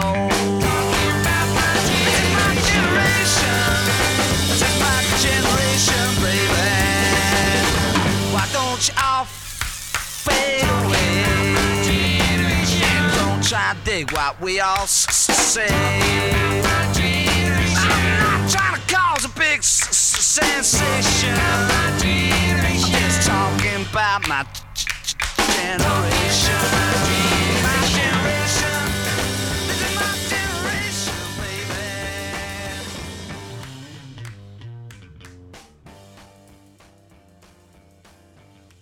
Si le pusimos como fecha de bautizo al metal 1970, entonces su primera infancia la podemos fechar de 1970 al 73. En este corto periodo vimos salir a, a la luz discos tan importantes como por ejemplo en el 70, Black Sabbath por Black Sabbath, Paranoid por Black Sabbath, 3 de Led Zeppelin. Por cierto, Zeppelin ya tenía dos increíbles discos lanzados en el 69. Pero como Sabbath es quien define la primera infancia en este caso, esos discos salen, eh, sus discos de Sabbath, perdón, salen en el 70. Entonces por eso empiezo en el 70 con Led Zeppelin, con el 3. Luego eh, también salió Deep Purple in Rock por Deep Purple, igual que Zeppelin, los mayas tenían varios discos. Eh, Kingdom Come por Sir Lord Baltimore, uno de sus primeros discos que logró la, eh, la clasificación de heavy metal, por cierto, fue por un periodista que lo usó también el término heavy metal de manera despectiva. Igual, un muy buen disco, pesado, rápido, entretenido. Very Heavy, Very Humble por Uriah Heep. Eh, y también salió Warhorse por Warhorse, eh, una muy buena banda, por cierto. Luego en el 71, Sabbath lanzaría Master of Reality, The Purple lanzaría Fireball y Led Zeppelin lanzaría el 4.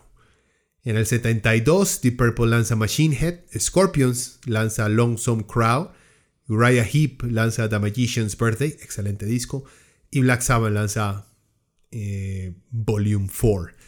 Y en el 73, Budgie lanza Never Turn Your Back on a Friend, Monrose lanza Monrose, y Nazareth lanza Loud and Proud. Y por último, Sabbath lanza Sabbath Bloody Sabbath.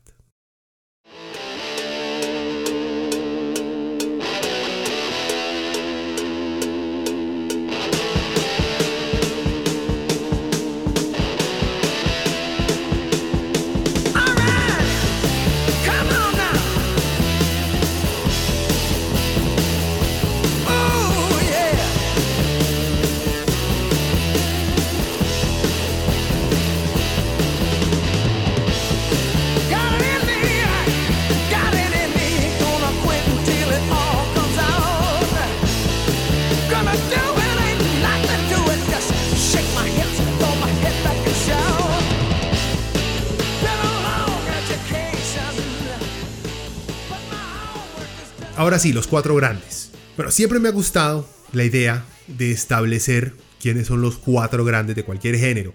Ya en mi primera ah, autopsia lo había hecho, así que no quiero dejar pasar la oportunidad para hablar de las principales cuatro bandas que crearon el heavy metal. La única regla es que tienen que haber sido bandas que lanzaran discos durante la década de los 70s. Ya bandas que empezaron en los 80s no cuentan. Empecemos por el más obvio de todos, los tatas del género.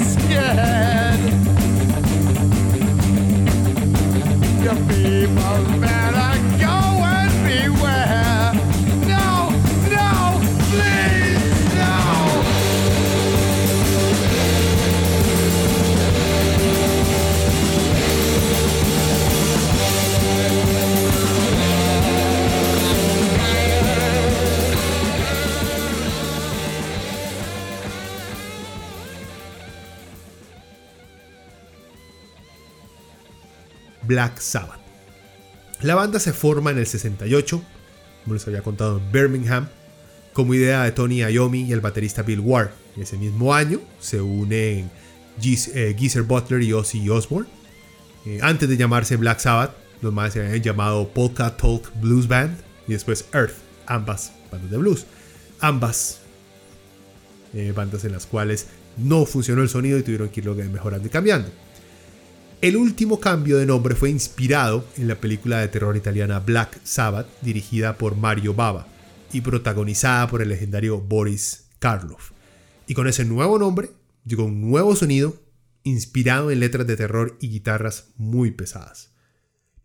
Al principio los críticos de rock del momento los odiaban, pero la gente, por dicha, les encantó el nuevo rumbo musical. Ningún acto es demasiado depravado, ningún pensamiento demasiado extraño a medida que se sumergen cada vez más en el reino de la perversión, en el último viaje de su propio infierno. Orgías, incesto, drogas, homosexualidad, necrofilia, sacarse los mocos en públicos, satanismo, incluso sacrificios humanos. Esta es su música. Así describió Nick Tosches el disco Paranoid del 70 de Black Sabbath en la revista Rolling Stones. Y Lester Banks, uno de los periodistas musicales, como les había contado, más reconocidos de la época, dijo de ese primer disco de Sabbath. Todo el álbum es un desastre. A pesar de los títulos de canciones turbias y algunas letras idiotas que suenan como Vanilla Foch, rindiendo el homenaje a mala poesía de Aleister Crowley, el álbum no tiene nada que ver con el espiritismo, el ocultismo o cualquier otra cosa, excepto recitaciones rígidas de clichés a lo cream, que suenan como si los músicos los aprendieran de un libro, avanzando sin parar con persistente perseverancia. Las voces son escasas, la mayor parte del álbum está lleno de líneas graves sobre las cuales la guitarra principal gotea claptonismos al estilo de los días más cansados de Cream. Incluso tienen atascos discordantes con el bajo y la guitarra tambaleándose como speed freaks acelerados por todos los perímetros musicales de los demás, pero nunca encuentran la sincronización, como Cream, pero peor. A Ozzy lo despiden de Black Sabbath en el 79 por drogo y borracho. El problema es que todos eran unos drogos y borrachos. Tal vez Geezer era el único sobrio. Eh, un despido muy al estilo Metallica, podríamos decir. Eh, Ozzy volvería con la banda en el 97, 18 años después de su despido. Pues cierto, Saba tuvo varios vocalistas eh, nuevos antes de volver con Ozzy. Tuvieron al genial Ronnie James Dio, sin duda para mí el mejor de todos. Grabó los discos Heaven and Hell en el 80, Mob Rules en el 81 y The Humanizer en el 92. Contaron con Ian Gillian de Deep Purple, estuvo en el Born Again en el 83. Contaron con Glenn Hughes, otro Mae de Deep Purple, que fue vocalista en el disco solista de Tony Iommi, Seven Star, en el 86, aunque terminó ese disco llamándose Black Sabbath featuring Tony Iommi por razones de contratos y porque solo Tommy, Tony estaba en el disco y no el resto de miembros originales de Sabbath. Contaron también como vocalista con Ray Gillen. El Mae fue el reemplazo de Hughes en Chivos en vivo y hasta llegó a grabar un disco con Sabbath, pero se regrabaron sus partes por pleitos con la banda. Ese disco que el Mae había grabado era The Eternal Idol del 87. Y por último contaron con Tony Martin. Grabó Eternal Idol en el 87, Headless Cross en el 89, Tear en el 90, Cross Purposes en el 94, Forbidden en el 95. A lo mejor este es el Mae que la mayoría olvida como parte de Sabbath y el, eh, y el más importante de esos que se olvidan porque el Mae estuvo lamentablemente en una época en la cual Sabbath estuvo como un poco olvidado por la fanática del metal. La banda de la actualidad anunció eh, su final, su disolución en el 2017, pero han existido rumores de que puede que se reúnen para tocar chivos. Eh, pero no grabar un disco completo ni hacer giras largas, por lo menos no con la alineación original. Black Sabbath ha vendido 75 millones de discos en todo el mundo y cuenta con una discografía compuesta por 19 discos de larga duración. ¿Cuáles discos les recomiendo de Black Sabbath? Paranoid, el que lleva el mismo nombre, Black Sabbath, y Heaven and Hell.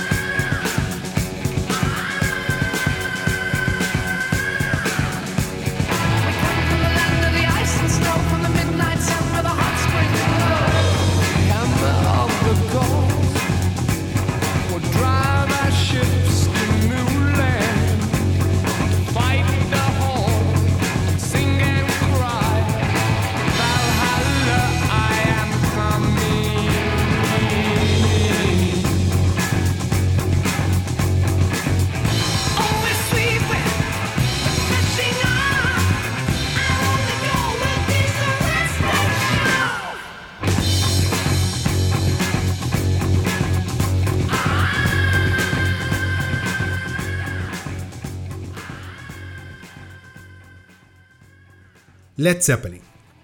Fue fundado en 1968 por Jimmy Page en Londres. Por cierto, Jimmy Page es el mae que sale en el video de Godzilla con Pop Daddy. Los Generation X como yo entenderán ese chiste. ¿Quién? Bueno, Jimmy Page, quien había pertenecido obviamente a The Yardbirds. The Yardbirds fue una de las bandas de blues rock o de rock en general más importantes del movimiento inglés de los 60. De esa banda, por cierto, saldrían tres de los guitarristas más importantes para la música contemporánea. Son Jeff Beck, Eric Clapton y Jimmy Page. Zeppelin contó con la primera alineación de John Paul Jones como bajista y tecladista, Robert Plant en la voz, John Bonham en la batería.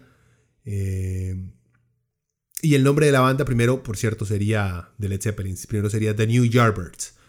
Pero por problemas legales y buscando lo mejor alejarse de ese sonido ya conocido de The Yardbirds, cambiaron su nombre a Led Zeppelin. Nombre que al parecer, según cuentan, surgió como idea de Kid Mood, de la banda de Who, que el mal le permitió a Page que usaran. De estos cuatro grandes que les estoy hablando, eh, bueno, este es el segundo, nacimiento del metal, Led Zeppelin es la banda, yo diría, más blues de todas. También la más cercana a lo que vendría a ser el sonido del glam metal de los 80, como les había comentado. Después ya prestada por bandas como Motley Crue o Skid Row, y por qué no hasta Guns N' Roses. John Mendelssohn de Rolling Stones dijo sobre Zeppelin y su primer disco en el 69 lo siguiente. Jimmy Page, en torno a cual gira Zeppelin, es sin duda un guitarrista de blues extraordinariamente competente y explorador de las capacidades electrónicas de su instrumento. Desafortunadamente también es un productor muy limitado y un escritor de canciones débiles y poco imaginativas. Y el álbum Zeppelin sufre por haberlo producido y escrito él la mayor parte. El MAE termina la reseña admitiendo que hay talento, pero En su disposición a desperdiciar su considerable talento en material indigno, Zeppelin ha producido un álbum que lamentablemente recuerda a Truth, disco de Jeff Beck. Al igual que el disco de Beck, también está perfectamente dispuesto a convertirse en un espectáculo de dos, o más exactamente, uno y medio hombre, ni siquiera dos. Parece que si van a ayudar a llenar el vacío creado por la desaparición de Cream, tendrán que encontrar un productor y editor y algún material digno de su atención colectiva. Zeppelin estuvo activo desde 1968 hasta 1980, cuando su baterista John Bonham muere ahogado por su propio vómito en uno de los ensayos antes de una gira por Estados Unidos. Hay que mencionar que Zeppelin ha sido una de las bandas de rock más influyentes de la historia de la música, casi tan influyentes como los Beatles, pero es importante mencionar que los Maes tenían serios problemas de plagio. Es cierto que en los 60s todo el mundo tocaba piezas de otra gente y que el modernizar o blanquear algunas piezas de blues para el consumo masivo estuvo muy de moda. El problema es que la mayoría de bandas que tocaban covers o se hacían famosos tocando algún cover por lo general daban crédito al autor original, cosa que Zeppelin no hacía, a menos que los llegaran a demandar. Led Zeppelin ha tenido varias demandas por diferentes autores por plagiar sus creaciones. Esto sin duda es una mancha bastante grande para todos los que somos fans de la banda. El saber de que piezas como Babe I'm Gonna Leave You, Days and Confused, Whole Lotta Love, The Lemon Song, Stuart Went to Heaven y Bring It On Home no fueron creadas por el genio de Page o de Plant, lo deja uno ardido. Pero eso no quita que la forma en la que la banda transformó el sonido de ciertas, de ciertas piezas para darle forma a un heavy metal o proto metal ha marcado la historia como ninguna otra banda. Hay varios videos, por cierto, en YouTube haciendo las comparaciones de las piezas originales y las versiones de Zeppelin. Es cuestión solo de buscarlas para que se den cuenta por sí mismos si Zeppelin copió o si simplemente se inspiró en otras piezas. Lamentablemente es obvio que los más copiaron al descaro otras piezas, hasta las mismas letras y todo. En fin, Led Zeppelin no sale en la enciclopedia Metallum como una banda metal, por lo que según algunos puristas no lo son. Para mí sí. Led Zeppelin ha vendido más de 300 millones de álbumes alrededor del mundo y lanzaron tan solo 8 discos de larga duración. ¿Cuáles les recomiendo de estos ocho? Led Zeppelin 1, 2 y 4.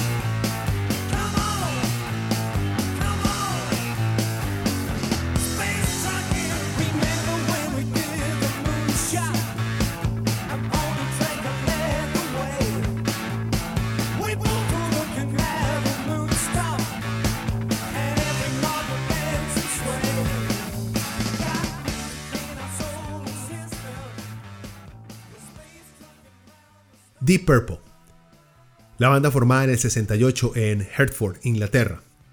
Purple, por cierto, aún está activo, pero es de esas bandas que ha tenido muchos cambios de alineaciones.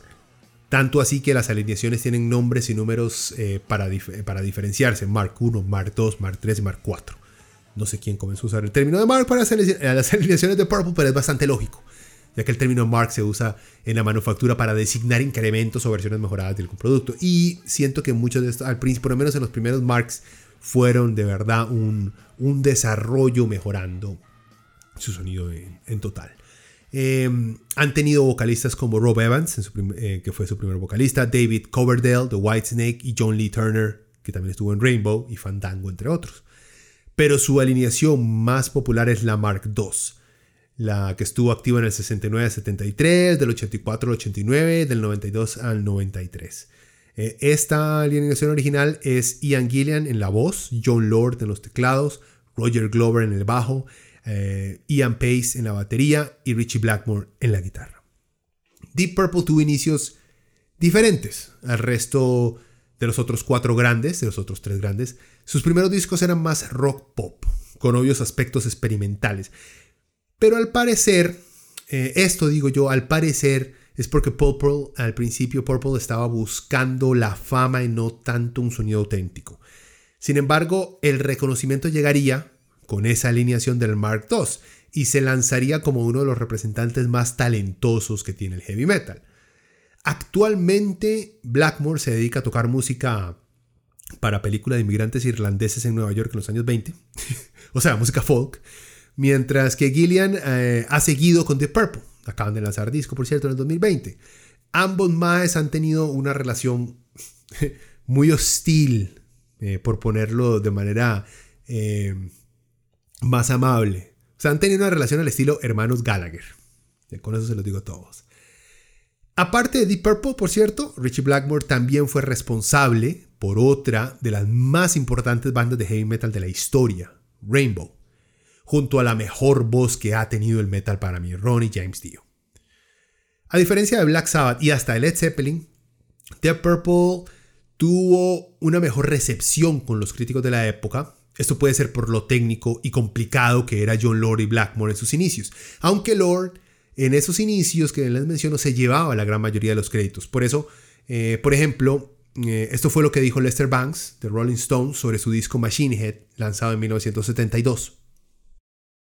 Afortunadamente, la banda aparentemente se ha dado cuenta de que ese tipo de cosas pueden salirse de control, refiriéndose al disco en vivo Concierto for Group and Orchestra, un disco que Purple sacó en el 69 y que fue, eh, fue aclamado por críticos, pero no tanto por los fans. Porque sus últimos tres álbumes finalmente han encontrado un ritmo cómodamente furioso en donde trabajar, convirtiéndolos en los principales contendientes entre las bandas más ruidosas y pesadas de ambos lados del Atlántico. Deep Purple en rock fue un trabajo dinámico y frenético que no se parecía un poco a MC5. Cualquiera que piense que todas las bandas pesadas emiten sonidos musicales deprimentes no han escuchado Deep Purple. Fireball era más de lo mismo sino es que frenéticamente efectivo.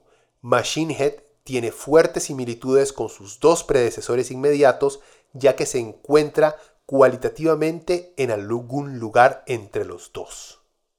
Y estoy seguro de que me encantarán los siguientes cinco álbumes de Deep Purple siempre y cuando suenen exactamente a estos tres últimos. Deep Purple ha lanzado 21 discos y ha vendido más de 100 millones de copias. ¿Cuáles discos les recomiendo? The Book of Taliesin, eh, Deep Purple in Rock y Machine Head. Por cierto, como dato interesante, una de las piezas para The Legend of Zelda, para Nintendo, parece estar inspirada en el tema April de Deep Purple. De hecho, el compositor Koji Kondo ha reconocido que tocaba versiones de esa banda durante toda su juventud.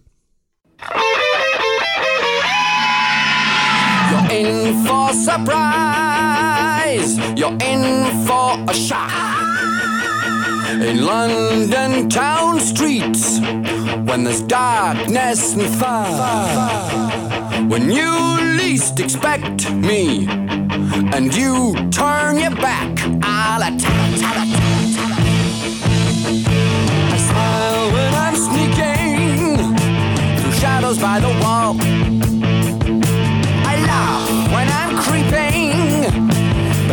Hear me at all. Oh, hear my warning. Never turn your back on the.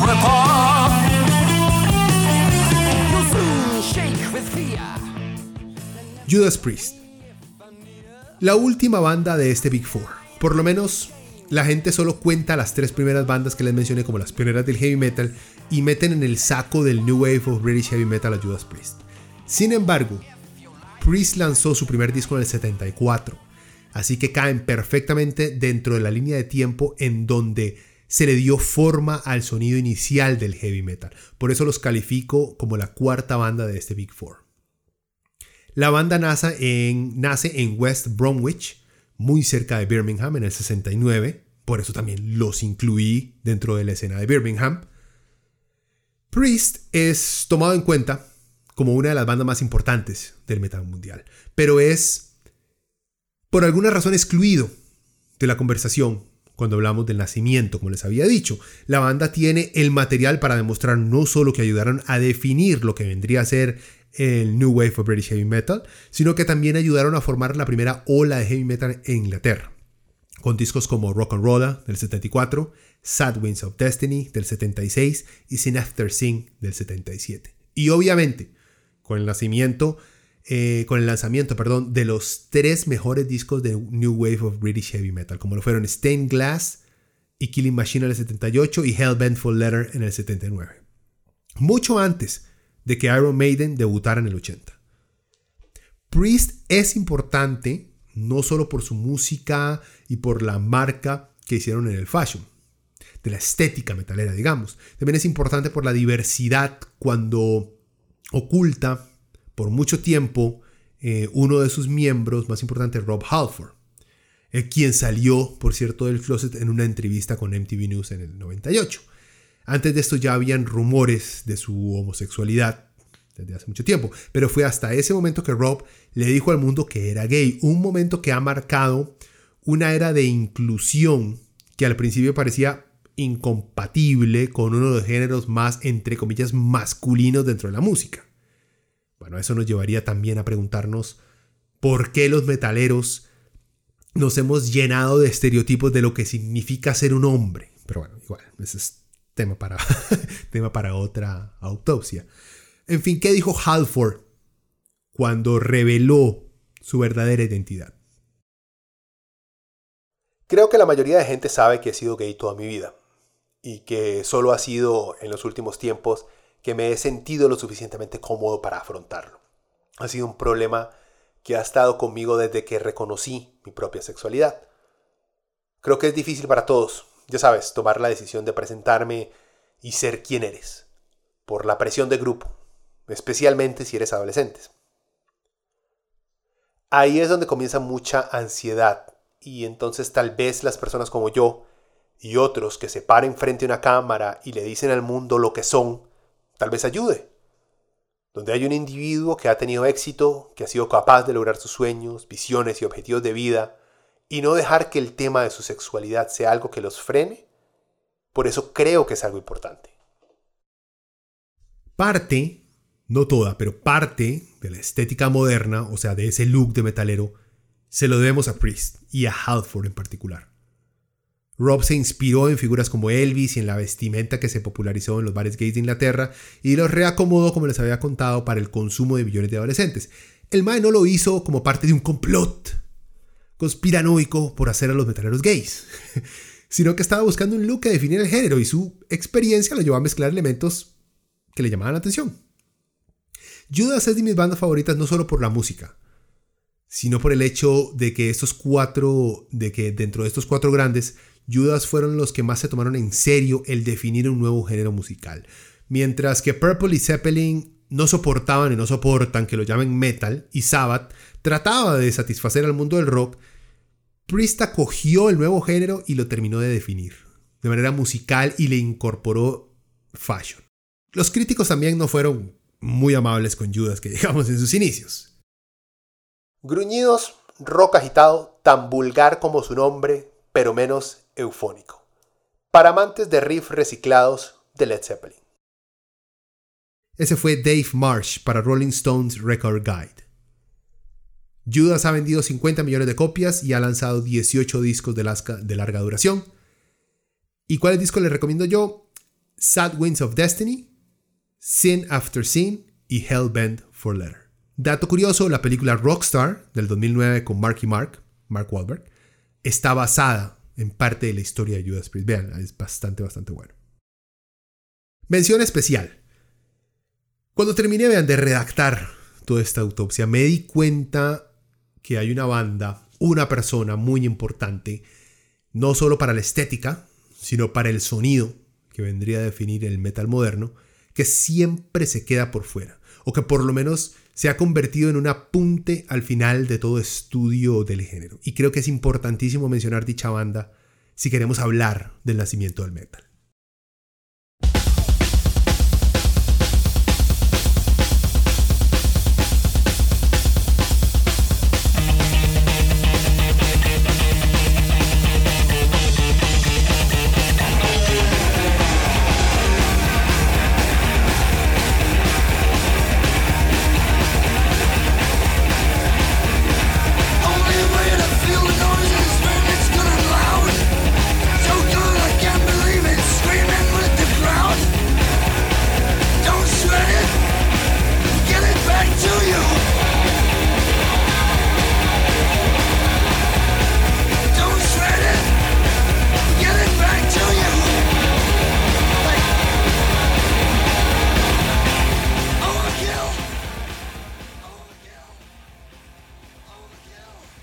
Motorhead.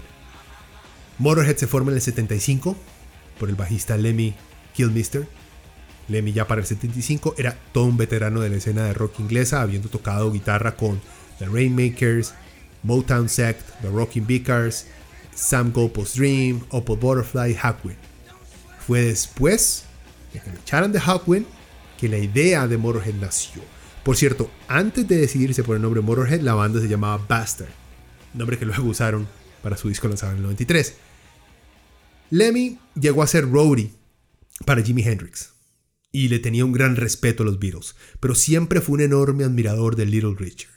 Y al igual que sus héroes, Lemmy se convertiría en un ícono no solo del metal, sino de la música. A lo mejor nunca fue un ícono tradicional, glamuroso ni de moda. El Mae, eso sí, era un personaje. Auténtico, sincero y lleno de defectos y errores. Errores que siempre llegó a reconocer y por los cuales fue amado por todos los que escuchamos Motorhead. Esta fue la banda que logró unir a fans, por cierto, del punk y del metal, en una época en la cual existía una enorme rivalidad entre ambas fanaticadas. Lemmy fue un profeta musical alimentado por drogas e inspirado por la necesidad de ser rebelde, por el simple hecho de serlo. El Ma aprendió a tocar la guitarra porque vio como los maes que tenían guitarra, aunque no la supieran tocar, siempre estaban rodeados por chicas. Y luego al escuchar a los Beatles, el mae decidió aprender a tocar de verdad, no solamente a cargar la guitarra para llamar la atención.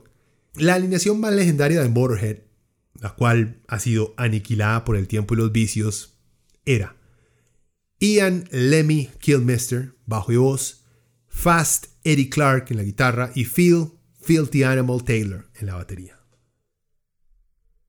Motorhead dejó de, existir el 28 de diciembre del 2015, cuando Lemmy, de 70 años, murió en su apartamento en Los Ángeles de cáncer de próstata y otras complicaciones. 17 días antes tocó su último concierto en Berlín.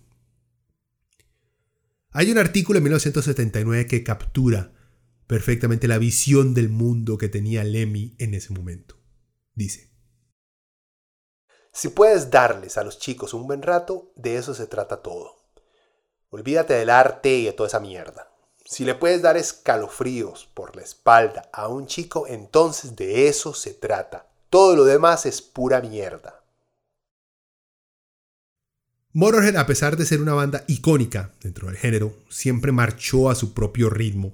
Levy mantuvo la banda activa lanzando disco tras disco tras disco casi cada dos años y los tours eran constantes. Parte, digamos, de una de las bandas más trabajadoras de la escena. Al igual que el resto de bandas de heavy metal, Motorhead tuvo que sufrir de reseñas muy negativas, como esta de John Savage. Motorhead son los últimos restos amargados del sueño hippie. Un trío que toca, pero acelerado, el estilo de metal de Detroit, en el que suenan como New Wave. Sí, lo sé, una vez un punk, siempre un punk. Pero estos muchachos tienen poca delicadeza y menos moderación. El set parece ser eterno, con números simples, Living Here, The Train Keep Rolling, extendidos por solos de guitarra interminables. Música con daño cerebral. Motorhead lanzó 22 discos de larga duración y han vendido alrededor de 15 millones de copias. Discos recomendados: Overkill, Bomber, Ace of Spades.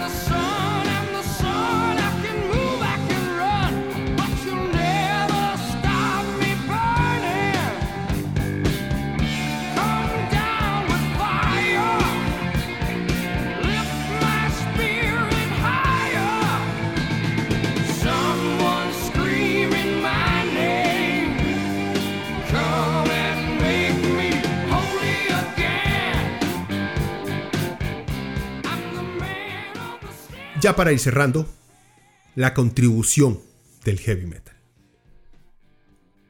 El heavy metal comenzó como el simple desarrollo del sonido de blues rock británico, que encontró en la distorsión y en la guitarra eléctrica una fuente de motivación para experimentar con la energía y potencia de dichos avances tecnológicos.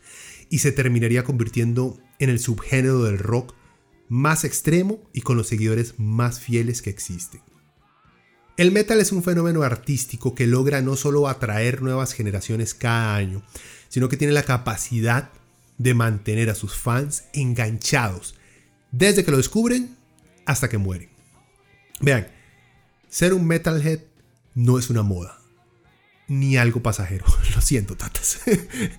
es un estilo musical que define a quienes lo escuchan y los convierte ya sea en coleccionistas, músicos, críticos o fans de por vida. Es muy normal encontrarse un metalero de 60 años todavía usando chemas de Black Sabbath o Iron Maiden. Y en los conciertos de grandes bandas es muy normal ver a tatas con sus hijos usando las mismas camisetas. Es precisamente, creo yo, ese fenómeno generacional el que llega a asustar a quienes no lo comprenden. El sonido que les presenté en esta autopsia eh, no es más que la punta del iceberg. Esos primeros nueve años, del 70-79, crearon un nuevo estilo no solo musical sino estético y hasta llegó a crear una actitud antisistema tan solo comparable con el punk. El heavy metal reinó en los 70. En los 80 fue el New Wave of British Heavy Metal, sonido que consolidó el estilo como una vertiente del rock que no dejaría de sonar aunque las radios de aquel momento ya no programaron su música. Y es que, por ejemplo, a mediados de los 80 el metal pasó de los grandes estadios a las escenas underground, y fue cuando los gringos, por ejemplo, nos dieron el thrash metal y el death metal. Mientras que Europa nos recordaría más adelante lo intenso que pueden ser las melodías con el power metal, y hasta lo brutalmente oscuro que puede ser el metal con esta segunda ola de black metal noruego.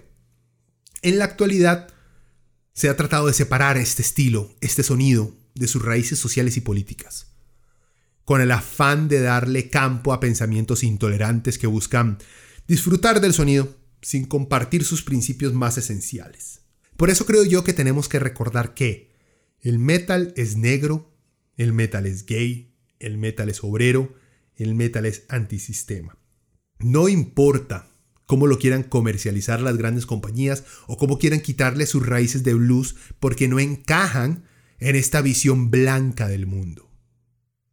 Por eso es que me choca cuando escucho a otros metaleros tratando de buscar las raíces del heavy metal en la música clásica o en cantos vikingos de siglos pasados, como para minimizar la importancia de un Howling Wolf, de un Robert Johnson, de un Buddy Waters, Little Richard o Chuck Berry.